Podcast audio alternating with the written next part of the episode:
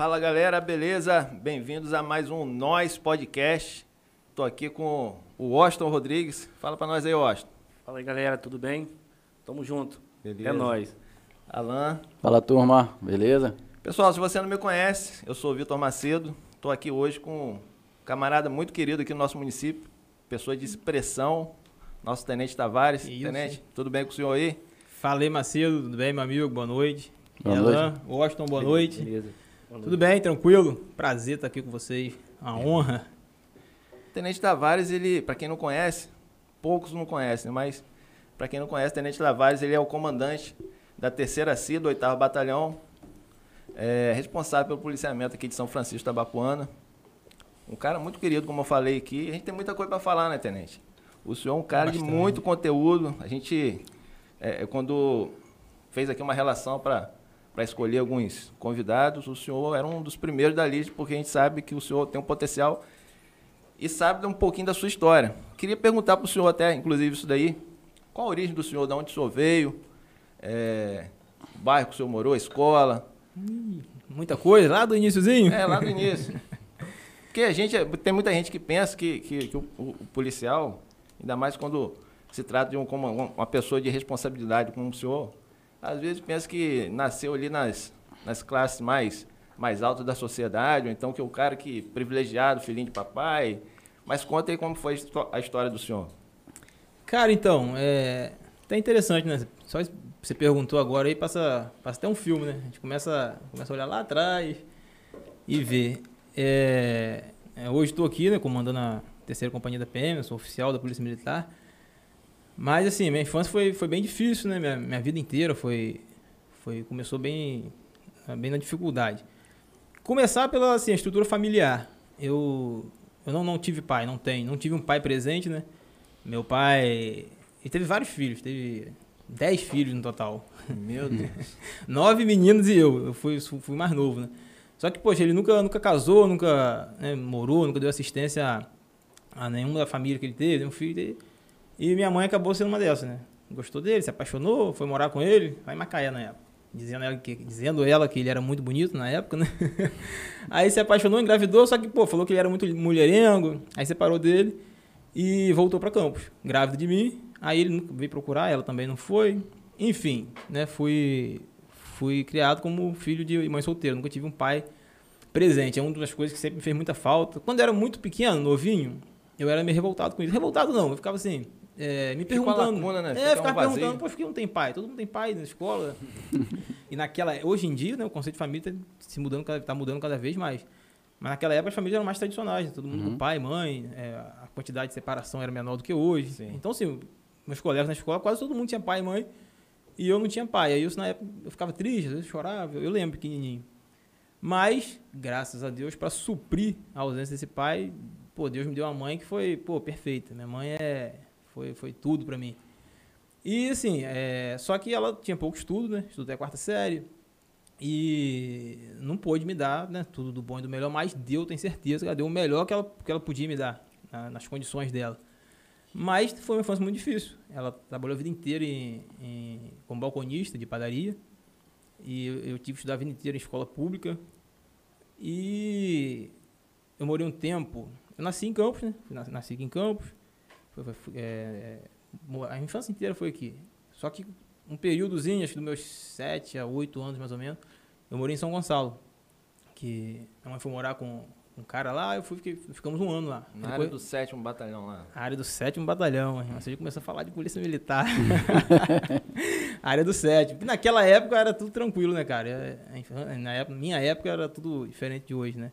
Em termos de criminalidade, o 7º, né? A área de São Gonçalo era bem tranquila. Aí depois a gente voltou, eu morei o resto da infância aqui. Só que a vida inteira estudando em escola pública. E, assim, dificuldade normal. Nunca passei fome, graças a Deus. Já passei vontade de comer alguma coisa boa que eu quisesse, mas fome eu nunca passei. Isso aí. Todo mundo passa um pouquinho. E, assim, minha mãe, ela foi uma excelente mãe, como eu disse. Me dava tudo que ela podia dar. Só que eu, dentro de mim, gostaria de ter um pouco mais. Eu pedi ela para deixar eu trabalhar. Ela sempre deixou. Então, desde novinho, eu comecei a trabalhar. Eu trabalhei desde muito novinho. com 8 anos, 7 anos, eu vendia sacolé. Ela fazia um sacolézinho, eu saía vendendo na rua. Ganhava um dinheirinho pra comprar umas coisas extras pra mim. Então o senhor já vendeu picolé, então? Sacolé. Sacolé. Sacolé. Alguns lugares chamam de chup-chup, mas aquele, aqui né? É sacolé mesmo. É sacolé mesmo. Lá no Rio que eles chamam, Vitória, eu acho que chamam de chup-chup. É, sacolé. Mamãe fazia um de maracujá com leite e um de coco. Eu lembro que... Aí eu vendia, na época era 25 centavos. Mas o senhor tinha quantos anos na época? Cara, bem novinho. 8, 9 criança, anos. Criança. É, 8, 9 anos. E sempre gostei. Eu pedi a ela. Ela nunca me explorou, nunca mandou trabalhar. Uhum. Eu que pedi, gostava. E ela também achava, tipo assim, por eu não ter um pai, e ela também tinha que trabalhar. Balconista de padaria, acho que ela achava bom, às vezes, eu estar com alguma ocupação lícita, né? Do que estar na rua e tal. E...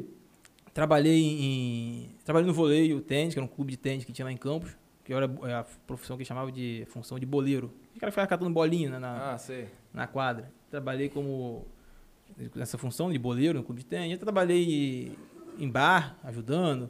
Fui entregador de água e gás por muito tempo, acho que uns 2 anos. Tanto que ajudo o meu bairro, que eu, né, fui nascido e criado no Jockey, em Campos.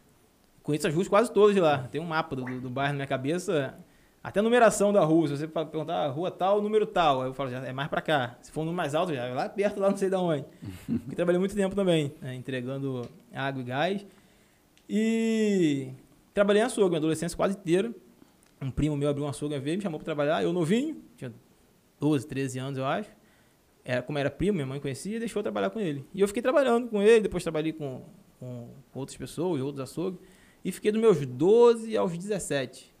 Trabalhando em açougue. Então eu conciliava, né? Estudava um turno, geralmente eu estudei a maior parte do meu tempo à tarde. Estudava à tarde e trabalhava de dia, né? A maior parte da minha vida foi trabalhando em açougue. E aí com 17 anos, abriu o concurso para a Guarda Municipal de Campos, quando eu tinha 17 anos, em 2005. Aí uma tia minha, tia Elza, minha querida tia Elza, e ela me falou com minha mãe, falou, abriu o concurso para a Guarda Municipal. Fala para o Luciano fazer. Eu sou Tenente Tavares, mas meu nome é Luciano. Aí fala para o Luciano fazer e tal. Aí minha mãe falou, não, fala para o Luciano se ele tem algum amigo que já tem 18 anos para fazer, porque abrir o concurso para guarda tem que ter 18 anos e tal. Aí minha mãe falou comigo, aí eu falei, vou ver se eu conheço alguém. Aí não liguei muito não. Aí um colega meu, amigo de infância, chegou no açougue que eu estava trabalhando, aí falou, pô cara, abriu o concurso para guarda, vamos fazer. Ele tem a mesma idade que eu faço 18 anos. Dia 26 de novembro, ele faz 24, 2 dias mais velho que eu. Aí me chamou pra fazer o concurso. Eu falei, pô, mas não pode não, cara. Minha tia falou comigo, tem que ter 18 anos. Ele, não, cara, a gente faz. Até chamar, a gente já fez os 18 anos já. Tem os processos todos que demoram. Eu não entendia nada, não tinha nem noção do que era concurso público. Não... Sabia que, sim, existia essa situação. Você fazer prova pra trabalhar em algum lugar. Sabia disso. Pra trabalhar na prefeitura, tem que fazer uma prova. Mas não sabia como que era o trâmite, o que era um concurso público. Mas ele foi e falou, ele não foi o concurso, foi prova. Vamos fazer prova pra guarda? Eu falei, não, vamos fazer prova pra guarda. Aí, não, vamos fazer, quando chamar, a gente já tá com 18 e tal. Eu falei, cara, ele é, bora. E o pai dele era contratado da Guarda Municipal, trabalhava com contrato temporário, né? Aí eu falei, agora antigamente tinha isso aí. Não sei se tem até hoje. Não, agora acabou. Aí eu falei, pô, se o pai do cara é trabalhar na guarda e falou que pode, eu falei, então deve poder mesmo. A gente tinha acesso à internet naquela época, eu, por exemplo, não tinha, com 17 anos. Aí fomos, aí combinei com meu patrão pra ele me liberar, pra eu ir lá fazer a inscrição, que foi no alto da rodoviária Roberto Silveira, lá em Campos. Tinha que ir lá presencialmente fazer. Não tem mais essa facilidade, não tinha essa facilidade de internet. Aí combinei com ele um dia, fui lá, não lembro o valor da inscrição, mas era tipo que eu ganhava por semana no açougue, um valor, né? Pra mim, na época, muito alto. Aí eu fui lá, chamei ele, eu falei, pô, Fael, vamos lá, cara, fazer a inscrição da coisa. Ele, não vou não. Eu falei, por quê, cara? Não tava me animado, me chamando. Ele, não, papai falou que esse concurso aí não vai pra frente, não, que isso aí é pra arrecadar dinheiro, pra poder pagar o salário dos contratados, que é maior caô e tal. Eu falei, o patrão meu me liberou, eu já estava preparado, eu vou lá fazer. Aí fui lá, fiz a inscrição, aí na saída tinha um cara vendendo uma apostilazinha lá. A prova na época era português e matemática só. Aí o cara vendendo uma apostila, eu falei, isso é o quê? Não, é apostila que tem um conteúdo do concurso e tal, tá de acordo com o que tá no edital, nem sabia o que era edital. Tá de acordo com o que tá lá no edital, para você poder estudar. Aí eu falei, tá bom, vou comprar. Aí dei mais um dinheiro lá, fiquei sem dinheiro nenhum, e fui para casa. Aí, o tempo que eu tinha, até o concurso, eu ia estudando. Eu estudando. O açougue, quando tinha uma calmaria, às vezes, que era difícil, mas à tarde, geralmente, o movimento era mais fraco. Disciplinado, então. Pintou a oportunidade. Abracei, mergulhei. Na época, o senhor só tinha estudado em escola pública, né? Sempre estudei em escola pública. Particular, não? Nunca. Não tinha como. Tinha que ser na disciplina, a força de vontade. Mas a gente sabe, infelizmente, que, às vezes, a escola pública não tem o mesmo potencial, não tem o mesmo ensino, não... a intensidade não é a mesma da escola particular. Infelizmente, né, meu amigo? É, a gente tem que tirar a diferença no... É, pois é. Aí eu falei assim, pô, cara, eu vou estudar. Aí ficava, o tempinho que eu tinha, eu estudava. Eu lembro várias vezes, eu dormi à noite, eu dormi em cima da apostila. Aí minha mãe falava no dia, você dormiu, eu tirei, botei no chão aqui, que você tava dormindo com a cara em cima da apostila. Eu guardei ela por muito tempo, agora eu joguei fora. Ela tinha até um monte de marca de sangue que eu tava lá na açougue. Uhum. Então tinha assim, muito suja de carne e tal. A capa dela era toda suja. Eu guardei por muito tempo, mas agora acabou que eu perdi. E assim, o que eu pude, eu estudei. Era português e matemática. Na época tinha dois cargos para a Guarda Municipal. Tinha um cargo que era auxiliar de vigilância, que pedia só nível médio, oitava série na época, né? Que agora é nono ano. E o nível de segundo grau, ensino médio. Uhum. Eu não tinha terminado ainda, tinha 17 anos, estava fazendo o terceiro ano do ensino médio, eu fui e fiz para auxiliar. E também porque achei que seria mais fácil, né? Eu nunca fiz concurso na vida, falei, pô... Uhum. Aí, estudei, português e matemática, estudei. Aí fui fazer a prova no dia e fiz. Os poucos conhecidos que eu tinha que fizeram a prova, todo mundo reclamando muito. Ah, mas foi muito difícil, foi muito difícil. Aí eu falei, eu também achei difícil, né? Falei, mas todo mundo tá achando difícil, né? Tá bom, né? Aí saiu o gabarito. Quando saiu o gabarito, eu acertei 70% da prova. De 40 questões, eu acertei 28. Aí eu falei, poxa, cara, não vai passar, não. Não dá pra passar, tem que ter... Acho que o cara quase gabaritou a prova. Tem que ter acertado lá 38, 39, sei lá. O senhor lembra quantas vagas eram? 300 vagas. 300 vagas. 13 mil inscritos. Aí eu falei, pô, não vai dar. 300 vagas, 13 mil inscritos, 70% da prova. Só que a prova foi muito difícil. Todo mundo que eu conversava, alguns colegas da escola tinham feito... Todo mundo reclamando, a prova foi muito difícil. Eu não vi um dizendo que tinha tirado nota mais alta que a minha. Aí eu falei, pô, cara, acho que... Ah, não sei. Fiquei assim. Aí, quando saiu o resultado, na época era diário oficial, saiu no jornal Monitor Campista. Tinha que ir lá comprar pra ver. Não tinha como acessar na internet, não tinha nada disso. Aí, quando saiu o resultado, eu fui lá, comprei o jornal. Só que, assim, eu me lembro que eu comecei a pesquisar, olhando os nomes todos, assim. Ainda bem que eu passei... E meu nome estava no início, porque eu não me lembro, eu não sabia como funcionava. Eu queria ler os nomes todos, tinha muito nome, eu ia perder o tempo todo. Mas eu passei e fiquei bem, fiquei em 163 das 300 vagas. Aí logo chegou no meu nome, né? Eu logo achei. Mas eu não entendi direito, tipo assim, pô, será que eu passei? Tô pronto. Aí um cara que estava lá, no açougue, pegou, olhou, agarrou meu ombro e sacudiu. Rapaz, você passou, cara, você vai trabalhar na prefeitura. Aí eu fiquei meio assim, né, sem acreditar muito. E eu estava fazendo as etapas do exército, pra gente tinha que se apresentar, né? Aí eu 17 anos. Aí eu lembro no edital falava, tinha que apresentar o comprovante de reservista. Aí eu ficava preocupado com aquilo, eu falei, cara, eu não tenho isso ainda, porque eu já tinha apresentado 2 vezes lá, tinha que ir a 3ª ainda, até eles me liberarem. Aí eu ficava com medo, ai meu Deus, vou perder a situação lá do concurso, porque não... Mas aí sim, enfim, no final me deram a declaração, não precisava ter o certificado reservista, bastava comprovar que estava kit, né? Que eu estava me apresentando e tal. E acabei que passei. Aí, né, fiquei em 163, entrei, o curso de formação começou 5 dias depois que eu fiz 18 anos. Fiz 26 de novembro, quando foi dia 1º de dezembro, começou. Eu fui o mais novo da galera do meu concurso lá. Aí sim, aí na Guarda Municipal, lá, durante o curso de formação, aí eu tive contato com um monte de gente. Aí, a Guarda Municipal abriu meus horizontes. Aí eu vi, pô, cara, eu tenho condições de estudar, de fazer concurso, de fazer alguma coisa. Porque antes não tinha minha vida, pô, filho de mãe solteira, trabalhando em açougue, estudando em escola pública. Eu imaginava assim, meu horizonte era limitado, né, cara? Eu olhava só até aqui, não sabia que dava pra ir além. Aí depois que eu fui aprovado nesse concurso, que tive contato com mais pessoas, gente já falando de fazer outros concursos, pra não sei o que e tal.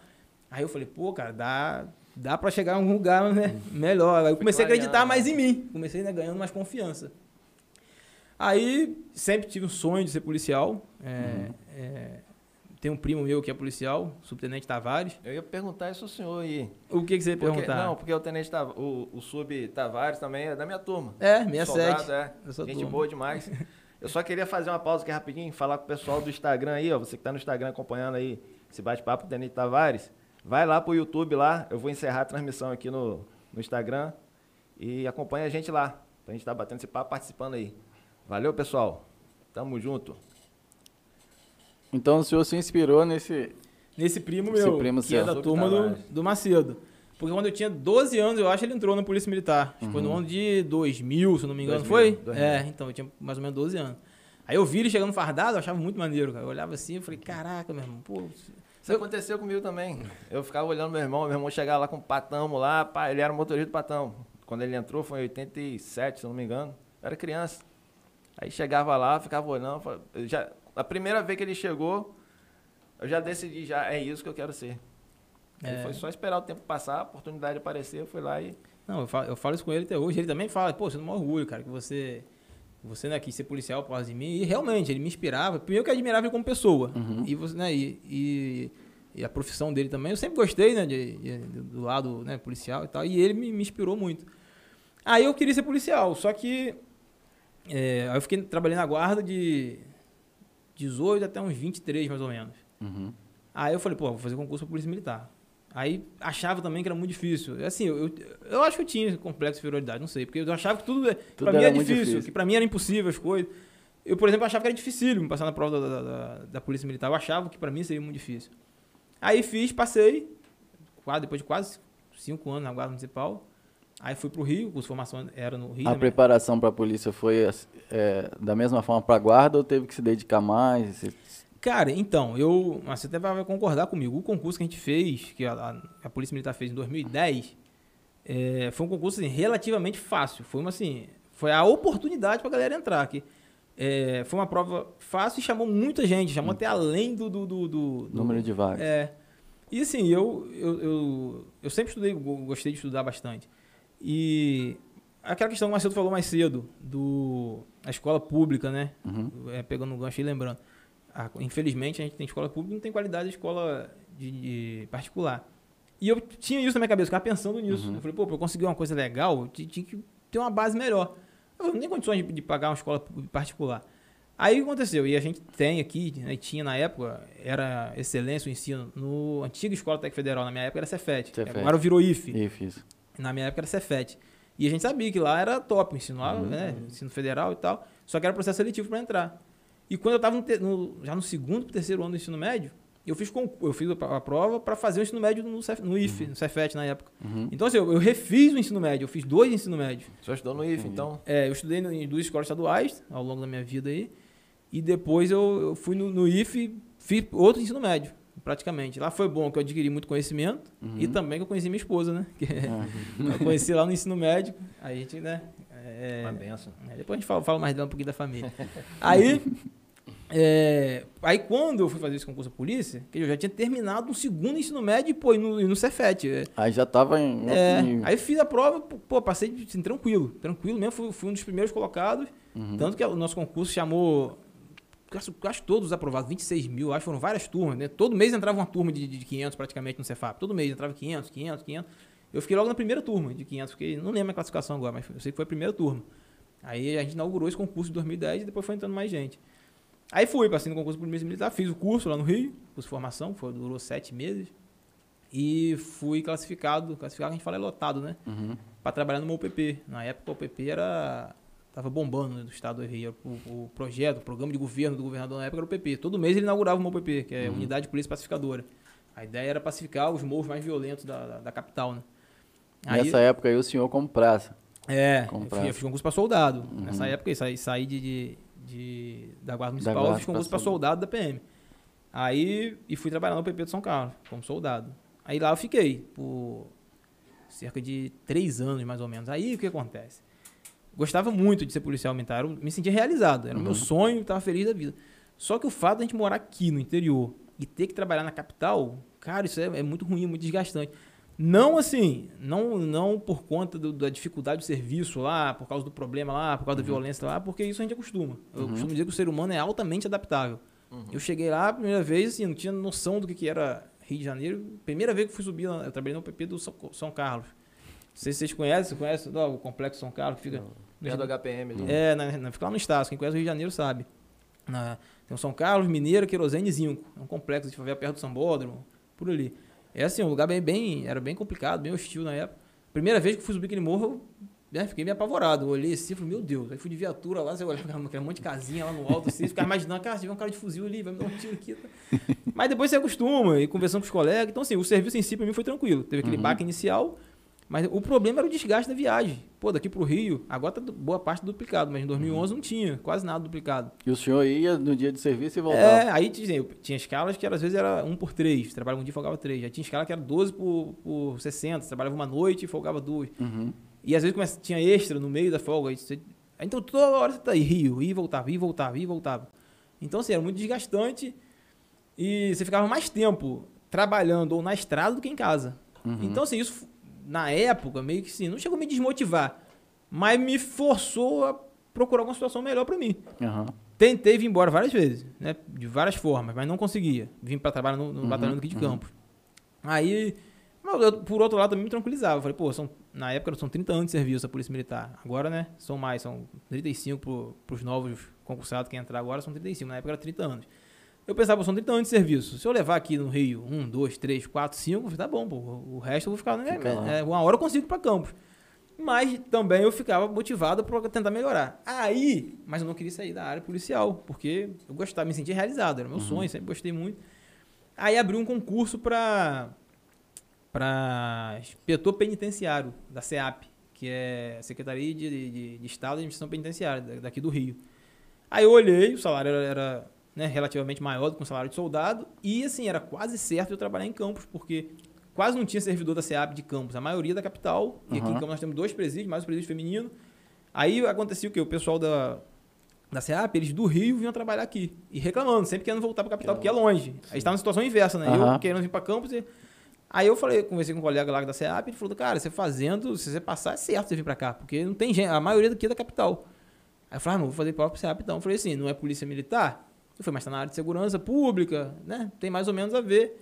Eu falei, não sei se eu vou gostar muito da profissão, não sei como é que é, trabalhando em presídio e tal. Eu falei, mas vou fazer. Aí fiz a prova. Esse foi um único concurso que eu me inscrevi num curso preparatório, porque a prova caía questões de noções de direito penal, de direito administrativo, estatuto do servidor, a lei de execuções penais, né, que é a LEP, que foi um carro-chefe do concurso, era a lei de execuções penais. E eu não tinha noção nenhuma, nunca não tive contato com direito. Aí eu falei, não, eu tenho que fazer um curso preparatório. Aí me inscrevi num curso preparatório, o curso durou uns 2 meses. Aí caí dentro também. O tempo que eu tinha, estudava. A lei de execuções penais eu quase que memorizei ela quase inteira, os artigos dela e tal. E tinha outras matérias também, direito constitucional, direitos humanos. E consegui passar. Aí eu tinha entrado na polícia em 2011, né? Isso foi em 2014. Eu já estava uns 3 anos e pouco na UPP. Aí passei no concurso para CEAP. Aí fiz o curso de formação que eles têm lá. E enquanto eu fazia o curso, eu ainda estava na UPP, tirando serviço. Eu trabalhava à noite na UPP e fazia o curso de formação da CEAP. Aí acabou o curso de formação, tomei posse na CEAP. Aí pedi baixa na Polícia Militar e tomei posse lá. E, como eu já imaginava, vim direto para Campos, trabalhar em Campos. Fui trabalhar no presídio de Campos, trabalhei nos dois ali, tanto no Carlos Tinoco quanto no Dalton Castro. Fiquei um mês e pouco no outro e depois um mês e pouco. Só que, quando eu estava no curso de formação da CEAP, abriu o concurso para oficial da PM. Nessa época ainda não era solicitado direito, não? Ou só tem direito? Não, era nível médio. Era médio. Não sei se todo mundo entende, mas a Polícia Militar tem 2 portas de entrada, né? Certo. Você pode fazer o concurso para soldado, que a maioria das pessoas faz, é o que você mais vê na rua. Perfeito. E tem o concurso para oficial, que pode fazer, que é um número muito reduzido, né? O salário acaba sendo melhor e tal. É o patente alta. É, mais ou menos, digamos assim. A gente costuma dizer assim, a Polícia Militar tem círculo, né? O círculo de praça, que vai de soldado até subtenente, o cara faz concurso para soldado, ele vai ser promovido a cabo, 3º sargento, 2º sargento, 1º sargento e depois subtenente. Via de regra, essa é a carreira do cara que faz concurso para soldado. E ele aposenta como subtenente, né? Vai para reserva, que a gente fala, que seria aposentar como subtenente. E tem outro círculo, que é o círculo dos oficiais. O cara faz concurso para oficial, que é para a Academia da Polícia Militar. O curso de formação dura muito mais tempo, enquanto que o de soldado dura meses, 7, 10 meses. O curso de oficial... Na minha época durava 3 anos. 3 anos. Agora só dura 2. É, né? Na Dom João VI. É, Academia de Polícia Militar Dom João VI. É. Aí você faz o curso lá de 3 anos, sai aspirante, aí depois de 6 meses você é promovido a 2º tenente. Aí depois 1º tenente, que é o que eu sou hoje, depois capitão, depois major, depois tenente-coronel e coronel. Então essa é a carreira do oficial. Ele entra tenente e sai coronel. O praça entra soldado e sai subtenente. Então eu era soldado, né? Saí e fui para a CEAP, mas quando eu estava no curso de formação da CEAP, abri o concurso para oficial. Eu tinha feito em 2008, esqueci de falar para vocês, o concurso para oficial. Só que eu não passei. Fiquei, na época eram 100 e poucas vagas. Essa questão também, o oficial, o número de vagas é muito reduzido. Quanto soldado abre? 2, 3, 4, 5, 6 mil vagas. Para oficial é 60, 100 vagas. Por exemplo, o batalhão de Campos tem quase 1.000 homens. Eu acho que hoje no batalhão deve ter uns 15 oficiais, entre tenente, capitão. E o restante é tudo praça. É o pessoal de soldado a subtenente. Para você ver, o número é muito reduzido do concurso, né? Então, quando abre milhares de vagas, o soldado é pouquinho, dezenas, às vezes, né? A minha turma, por exemplo, foi 120 vagas. Mas já é uma turma grande, que geralmente é 60, 70. Tem turmas maiores, mas a média é essa daí. Aí eu fiz o concurso pro oficial e a matéria é matéria de vestibular. Tudo que cai no vestibular é o que cai na prova oficial. Naquela época, na minha época, sim. O senhor foi pela UERJ na época, né? Não. Um ano antes do meu tinha sido pelo UERJ. Aí depois parou de ser pelo UERJ, foi uma banca. IBFC, se eu não me engano. IBFC. Ah, pai, dessa, sei, ou foi Exatos, não lembro. Exatos depois. E IBFC... Foi primeiro, depois da UERJ. E depois foi Exatos, não foi não? Exatos. Então, a minha foi a banca, foi Exatos. Exato. Só que assim, a matéria era mesmo de vestibular. Só não era o vestibular da UERJ. Porque antes, para ingressar na academia, você fazia o vestibular da UERJ e depois você ia para escolhia, né? Academia do Bombeiro, Academia da PM, ou UEMF. A primeira fase era igual, para o UEMF, para os cursos todos da UERJ. E na segunda fase... Tinha discursivo. Né? É, que era discursivo que você escolhia. Não, eu quero para academia, eu quero para UERJ, eu quero para Bombeiro e tal. Aí eu fiz esse concurso, só que eu estava relativamente preparado, porque eu estava fazendo um pré-vestibular que eu queria fazer engenharia civil. É isso aí que eu ia falar com o senhor, aí, em termos de estratégia sobre pré-vestibular. Mas antes, só falar com o pessoal que está assistindo. Muita coisa, né? Ó, pode me interromper se estiver falando demais, cara. Não, só para falar com o pessoal que está assistindo aí, pessoal, se inscreve aí no canal, deixa aí um joinha, dá um like, comenta. Fala que eu pergunto, ó, o Tenente Tavares está aqui para responder algumas perguntas também. O pessoal que está assistindo, manda mensagem aí pelo direct do Instagram. Estragão, já ia falar estragão. Do Instagram. E também no chat aí. E fica à vontade para falar que o Tenente aí é top. Mas fala aí, Tenente, a estratégia que o senhor usou na época. Então, o senhor fez pré-vestibular.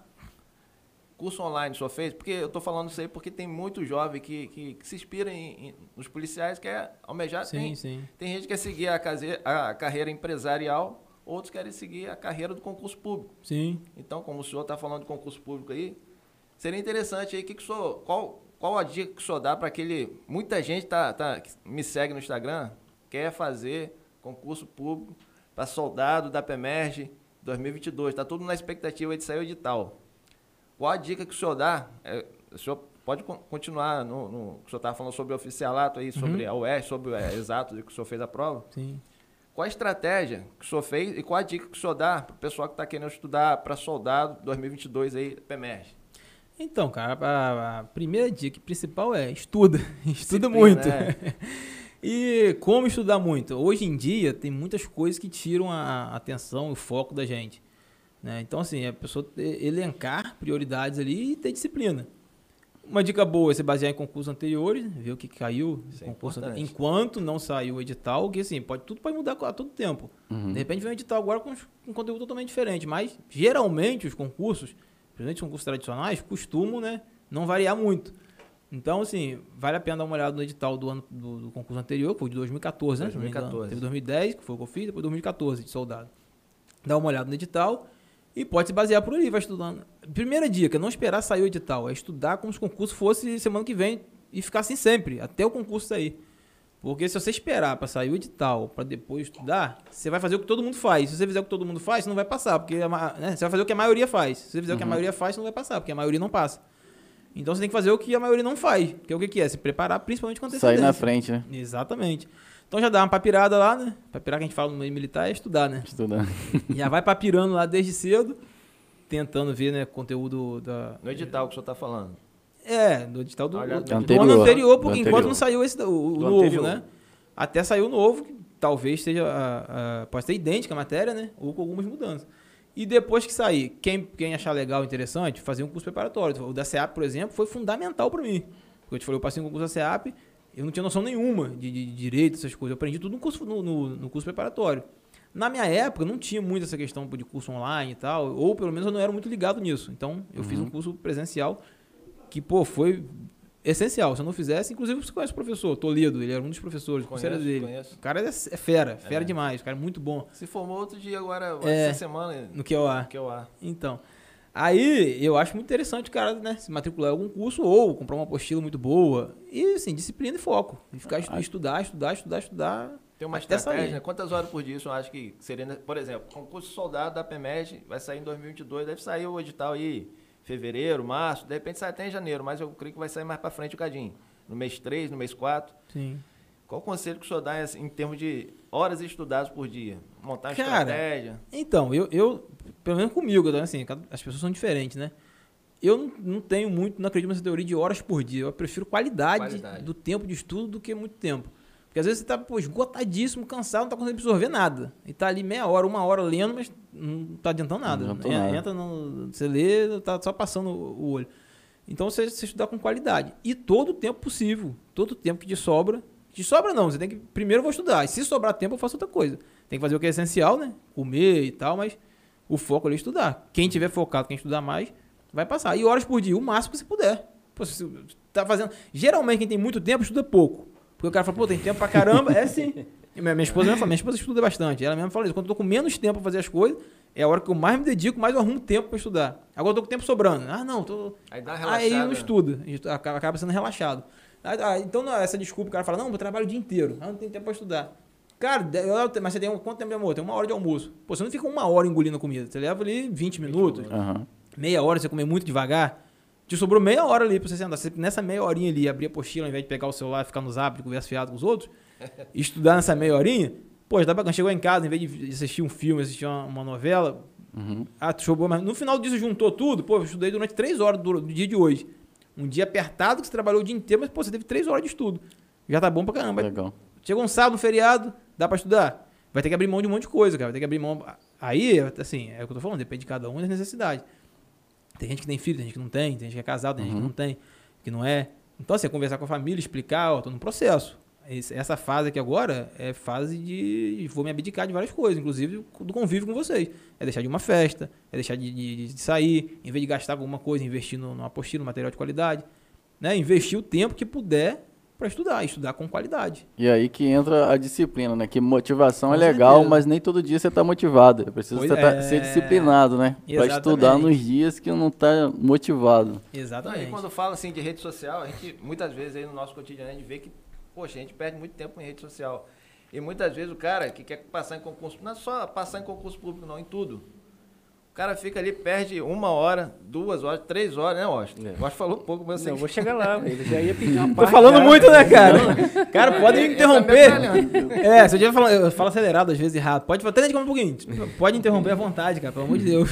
Então, a rede social... Eu fico entusiasmado falando da minha profissão, né? Aí muitas vezes na rede feliz. Social o pessoal fica 1 hora, 2 horas, tomando conta da vida dos outros. Cara, uma coisa que eu vou falar para os jovens aqui, muito... Pessoal, eu vi aqui no Insights aqui do Instagram, a maioria da galera que me segue aí é pessoal entre 17, 25 anos, a galera jovem. Então, um conselho que eu tenho para você é o seguinte, para de tomar conta da vida dos outros na rede social e vai tomar conta da sua vida, cara. É. Porque o Tenente estava falando o seguinte, ele estava falando, dando um exemplo dele próprio. Marcelo, vamos parar um pouquinho. Acabou de chegar um recebido pra gente. Não, cara. Ih, rapaz, é um negócio diferenciado. Rapaz, que coisa nem boa, tava querendo. É, rapaz. Não sei se o Tenente gosta. Cara, o Tenente come de tudo, cara. Um bolinho de empim de carne seca. Caraca, top, hein? Pô, vocês acertaram. Aproveitar a oportunidade e agradecer o nosso colaborador, né, mano? Nossos parceiros. Parceiros, né? Isso aí, agradecer a Depil Femme. A Depil Femme é um centro de depilação estética e esmalteria feminina que está situado aqui no centro de São Francisco, a rua Esmeralda Buesting, número 187. E trabalha também com agendamentos, então se você quer garantir seu horário, anota o telefone aí, é no DDD 22 99991 6065. 99991 6065. Agradecer também a Casa & Vídeo. O Casa & Vídeo é um parceiro nosso, inclusive hoje vai ter sorteio, então fique ligado aí, a qualquer momento a gente vai fazer o sorteio aqui dos brindes recebidos da Casa & Vídeo. E a Casa & Vídeo está com uma promoção bacana. Verdade, a Casa & Vídeo está sintonizada, localizada aqui no centro de São Francisco, na Avenida Denito da Silva e Viana, esquina ali com a Amélia Boeste, em frente o nosso cartório que é o Ofício Único. E para você que ainda não comprou o presente de Natal, dos seus parentes, seus amigos. Amanhã a Casa & Vídeo vai estar funcionando até às 18 horas. Então, é a sua oportunidade de ir lá e garantir o presente do seu ente querido aí. Estão com promoções, não? Estão com promoções bacanas. É só falar que ouviu aqui no nosso podcast que vai garantir o preço que a gente vai falar aqui. Então, eles estão com um jogo de panela lá, o Alain, da marca Erilar, entendeu? São 4 peças de panela, que estava a R$110 ou R$109,90 e a partir de amanhã está na promoção de R$99,90. Então corre lá E tem a oportunidade de pagar em 3 vezes sem juros no cartão. 3 vezes sem juros. Isso. Por R$99, 4 panelas. Isso, 4 panelas. Presente de Natal. Presente de Natal. Você dá para sua namorada, seu... Panela? Esposa, vai dar uma panela. Não sei se vai curtir muito não, mas dá para dar para mãe. A mãe vai curtir, a avó. Mãe, para avó. É isso aí. E tem também airfryer. Airfryer salva. É como... Airfryer. Rapaz, sotaque aí. Salva, cara. É da Britânia, de 4 litros. É, de 499,90 por 399,90. E ainda divide em 10 vezes. Esse sotaque é do Alabama. Da Alabama. É, lá dos Estados Unidos. E a forma de pagamento é como? Até 10 vezes sem juros no cartão, cara. É, de 499,90 por 399. E tem mais o que, Alain? Forno elétrico Filco, de 38 litros. Também top de linha, de 449,90 por 399,90. Então, e também divide em 10 vezes. Em 10 vezes. 10 vezes. Então, corre lá amanhã até às 18 horas. É só procurar nosso amigo Rodrigo, o Diego, também o Otávio. E as meninas lá, um abraço para a Thaís, a outra colega lá. É um parceiro da gente que também confiou, né? Acreditou no nosso município e está aí bombando. Tá bom? E também, Alain, nós temos o Delício do Saber, que trouxe aí agora. Acabou de mandar esses recebidos aqui para gente. Muito bom, hein? A gente está sempre divulgando aí. Realmente tem um bolinho de empim diferenciado. Hoje trouxe pra gente aí um açaí de excelência, com outros salgados assados. E o açaí, o quiosque Delícia do Saber, fica aqui no centro de São Francisco, na rua Otávio Pinto de Oliveira, número 32. Trabalha com entrega? Com entrega. O telefone é 997-789-786. E o bolinho de empim chegou quentinho ainda. Quentinho, na hora. É frito na hora. Um abração aí pra Samara, Ranulfo. Tamo junto.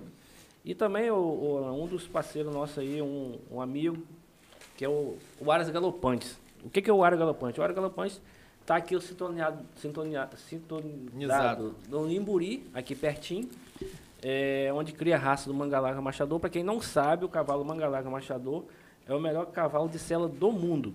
E ali ele tem a oportunidade ali para quem é apaixonado por cavalo.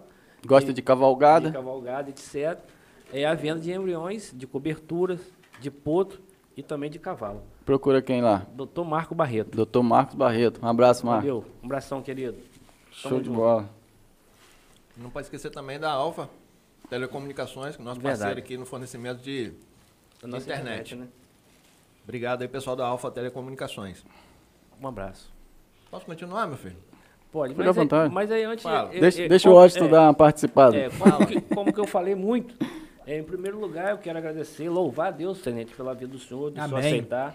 E eu vou revelar algo aqui. Quando tudo começou, no início, lá das nossas reuniões, aí quando chegou de uma das nossas reuniões para a gente anotar, né, e ver quem são os convidados.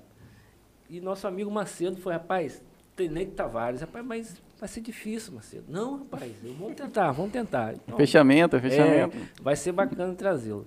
Então, eu quero, desde já, agradecer a vinda do senhor, deixar lá, de repente, a família, né, para estar junto conosco aqui, está sendo muito importante. Eu quero voltar um pouquinho, como o senhor deu início aí, o senhor falou que grande parte o senhor passou trabalhando no açougue. Eu tenho certeza que nenhum açougueiro vai passar o senhor para trás, pelo fato que o senhor conhece carne. Essa é a vantagem de trabalhar em açougue. Eu também já trabalhei em açougue, a gente conhece um pouquinho. E outra pergunta, ô Tenente, pelas dificuldades que o senhor passou aí nessa trajetória de infância e ser criado só mesmo com mãe, que na verdade sua mãe foi uma guerreira, mãe e pai no mesmo tempo, né? Foi. Quando o senhor recebeu o primeiro salário lá desse concurso a qual ninguém acreditava, nem o senhor acreditava, e veio esse primeiro salário do senhor. Queria que o senhor falasse um pouquinho disso aí, até porque o senhor já tinha suas economias, os serviços que o senhor fazia, etc. Mas ali seria algo diferente, né, Tenente?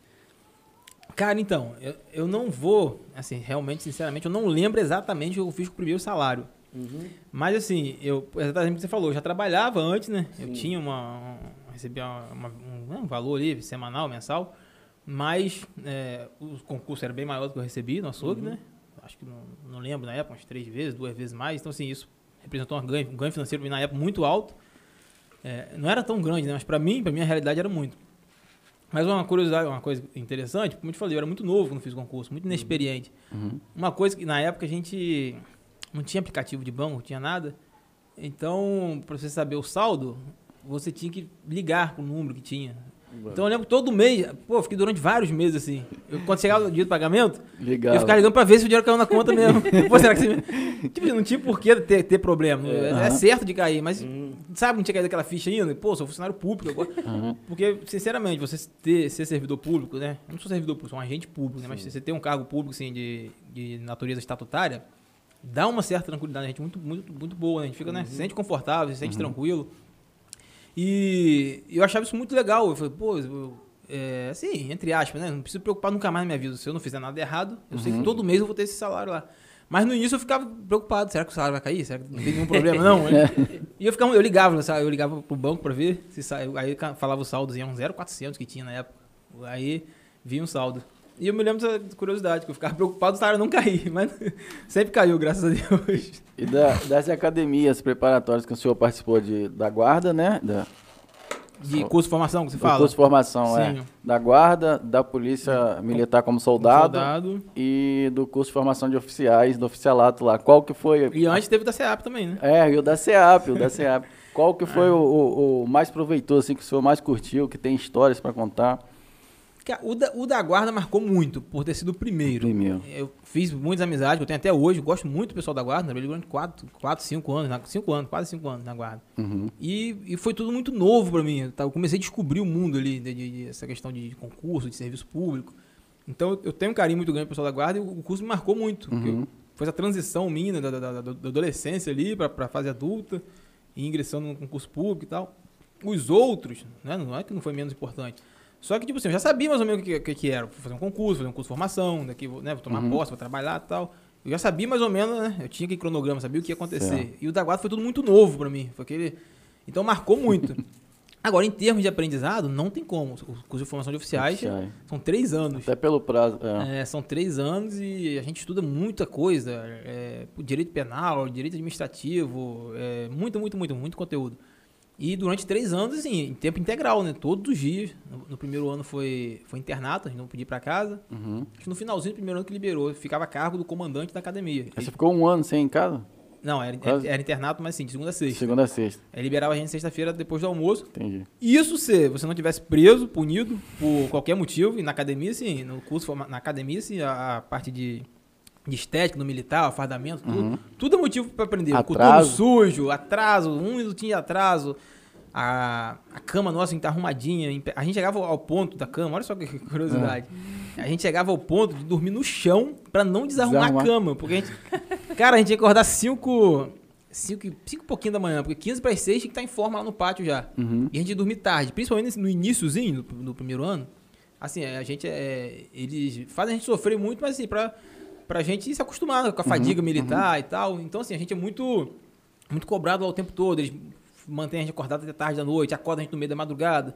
Então, a gente ia dormir muito tarde e acordava muito cedo. Aí, você perder ali, e a cama tinha que estar esticadinha, pô, você perder 10, 20 minutos pra arrumar a cama, era mais vontade de dormir no chão. Aí, tinha uns veteranos nossos, que eles entravam, às vezes, no alojamento nosso no meio da madrugada e ficavam reclamando que tava dormindo no chão, né? Pô, vocês não são mendigo, não! Aí, bagunçava a cama toda nossa. Jogava o colchão no chão, aí a gente tinha que arrumar tudo. Tinha que arrumar. Então, assim, acabei que eu me perdi, falando tanta coisa. Mas tô falando do curso de formação, que era muito... Que mais marcou, né? Que eu mais marcou, que mais aprendi, por causa disso. Lembrei como cheguei nisso aí. Questão de ir pra casa. Você vai pra casa toda sexta-feira, quando não ficava preso, porque tinha essas exigências todas aí. Então, assim, eu tentava o tempo todo ficar ali na marca, não fazer nada errado.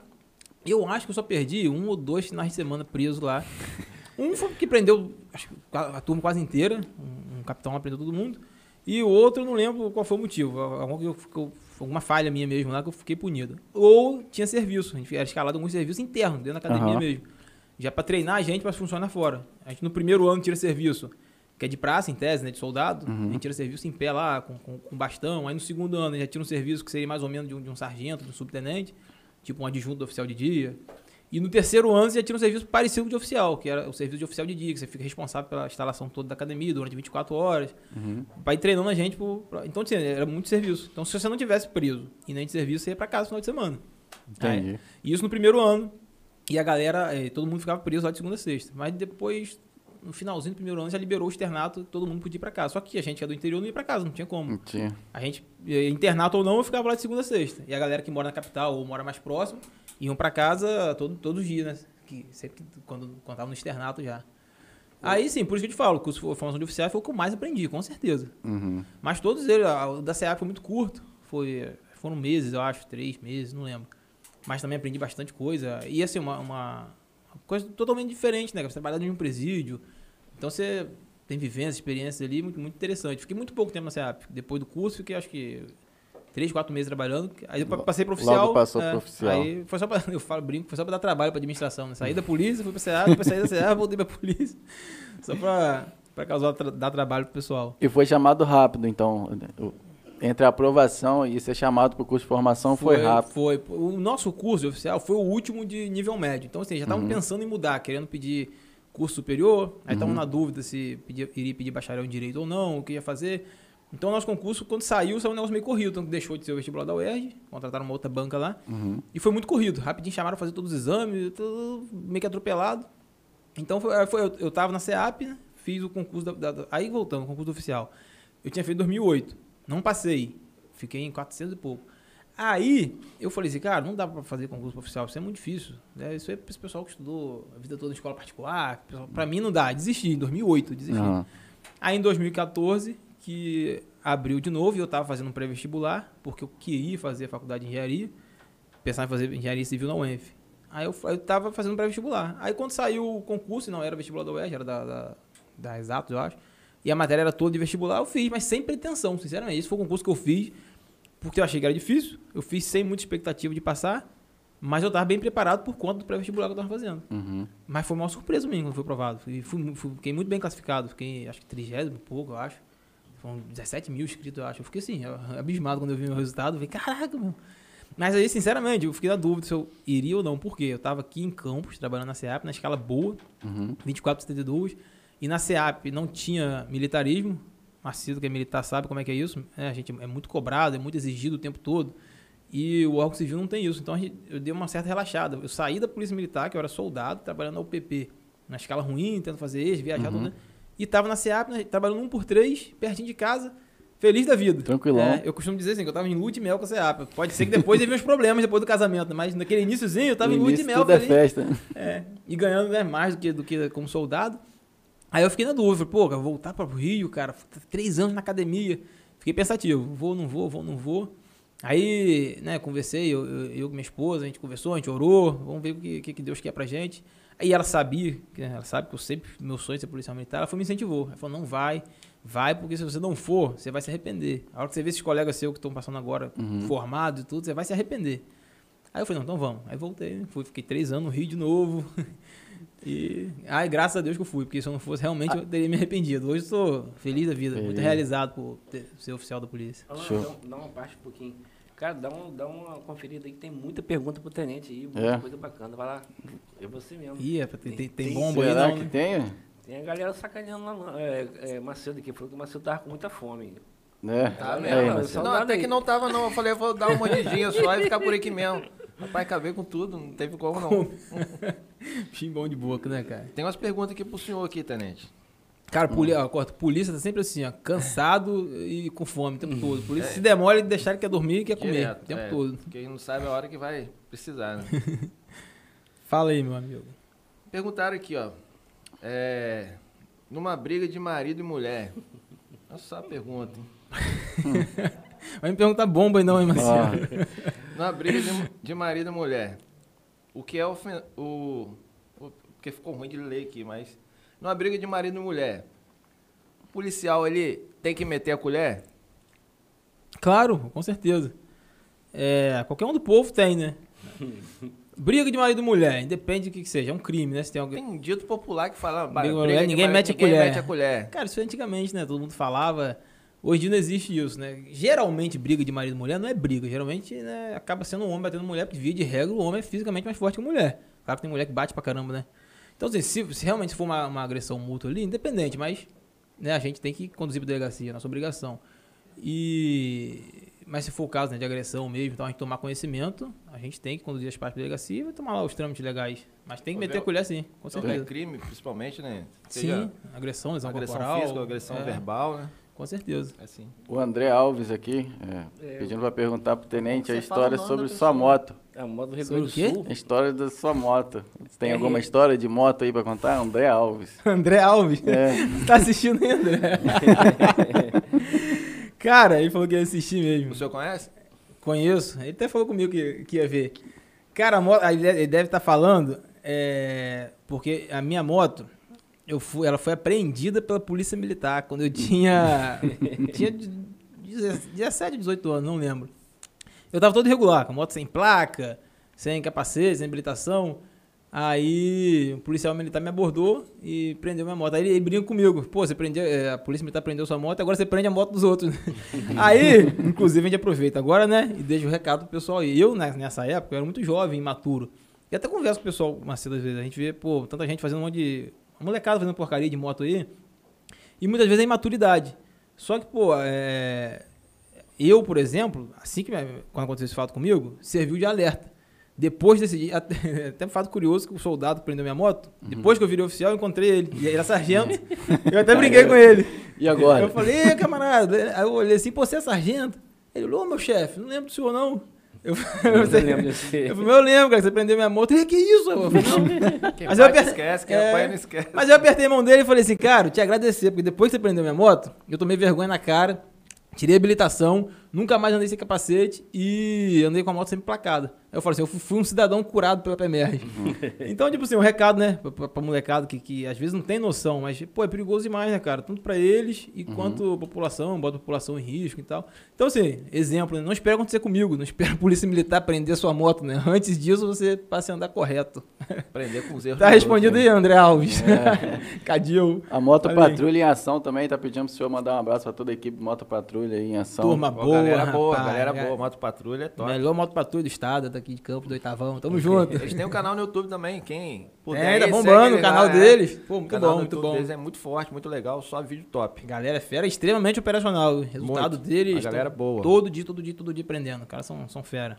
Tem outra pergunta aqui que é mais técnica pro senhor, o Isaías Oliveira tem uma dúvida, que ele disse que conhece um praça que foi de soldado direto para terceiro sargento através de concurso interno. Existe essa possibilidade? Existe ainda. Tavares. Por exemplo, Tavares era da turma de Macedo. Só que quando ele era soldado, ele fez concurso para sargento e passou. Aí ele foi subindo. Hoje ele é subtenente. Macedo é sargento, ele é subtenente porque ele fez esse concurso para sargento. Esse foi o último, de 2006. Mas assim, o certo é a Polícia Militar fazer isso regularmente, sempre ter. Certo. Só que por algumas questões internas lá, não sei explicar nem precisar agora, por questão de necessidade do Estado, não ter aberto. A última vez que abriu foi em 2006. Então, hoje, o cara que entrou de soldado em 2006, ele não teve mais oportunidade de fazer prova para sargento, desde 15 anos sem ter. Mas meu primo, na época, tinha esse, que foi que eu me inspirei nele, né?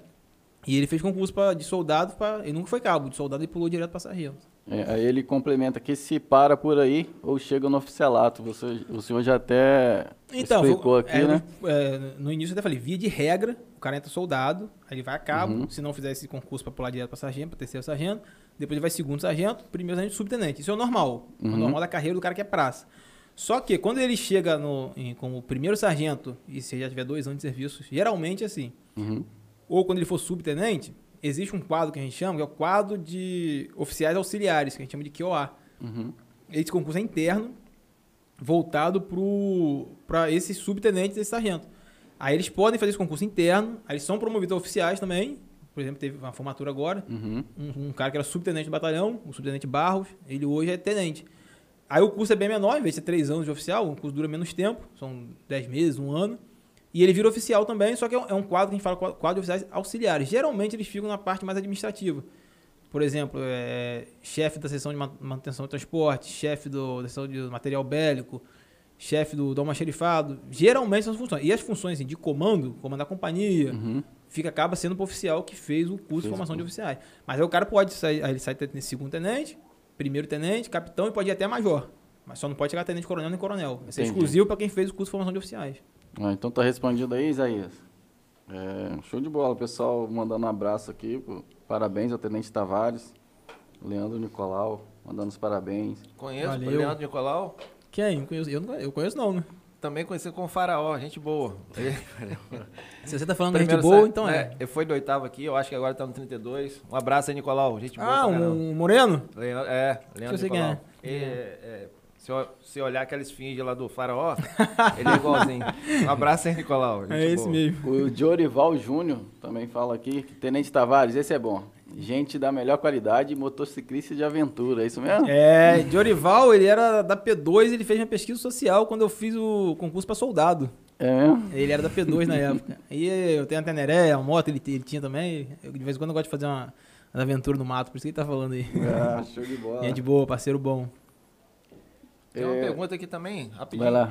Tem uma pergunta aqui também, falando, pra ser, uma pergunta pro senhor, né? Pra ser policial, tem que ser bombadão? Tem que ser grandão. Senão não seria policial nem você. É. Mas tá mais pra gordo do que pra bombado, né, Macedo? Mais ou menos, assim também não. É.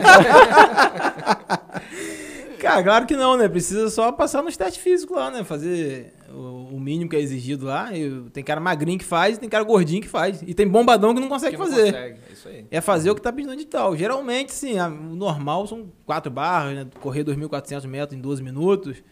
E abdominal, geralmente são acho que 40, 40 e poucos em 1 minuto. 4 barras não é qualquer um que faz, não. Pois é, 4 barras parece ser muito fácil, mas pra quem nunca fez e não tá acostumado e é sedentário, não vai conseguir. Não. Eu, por exemplo, quando fui fazer o curso de soldado, a primeira vez que eu tentar fazer barra, eu não fiz uma barra, eu me pendurei na barra, eu muito, né, não tava acostumado, não fazia academia, não malhava, nem nada.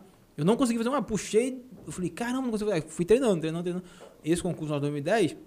E não exigia 4 barras. Era uma. Era de 1 a 4. Aí era pontuação. Tipo, 1 barra 25 pontos, 2 barras 50, 3 75 e 4 100. Uhum.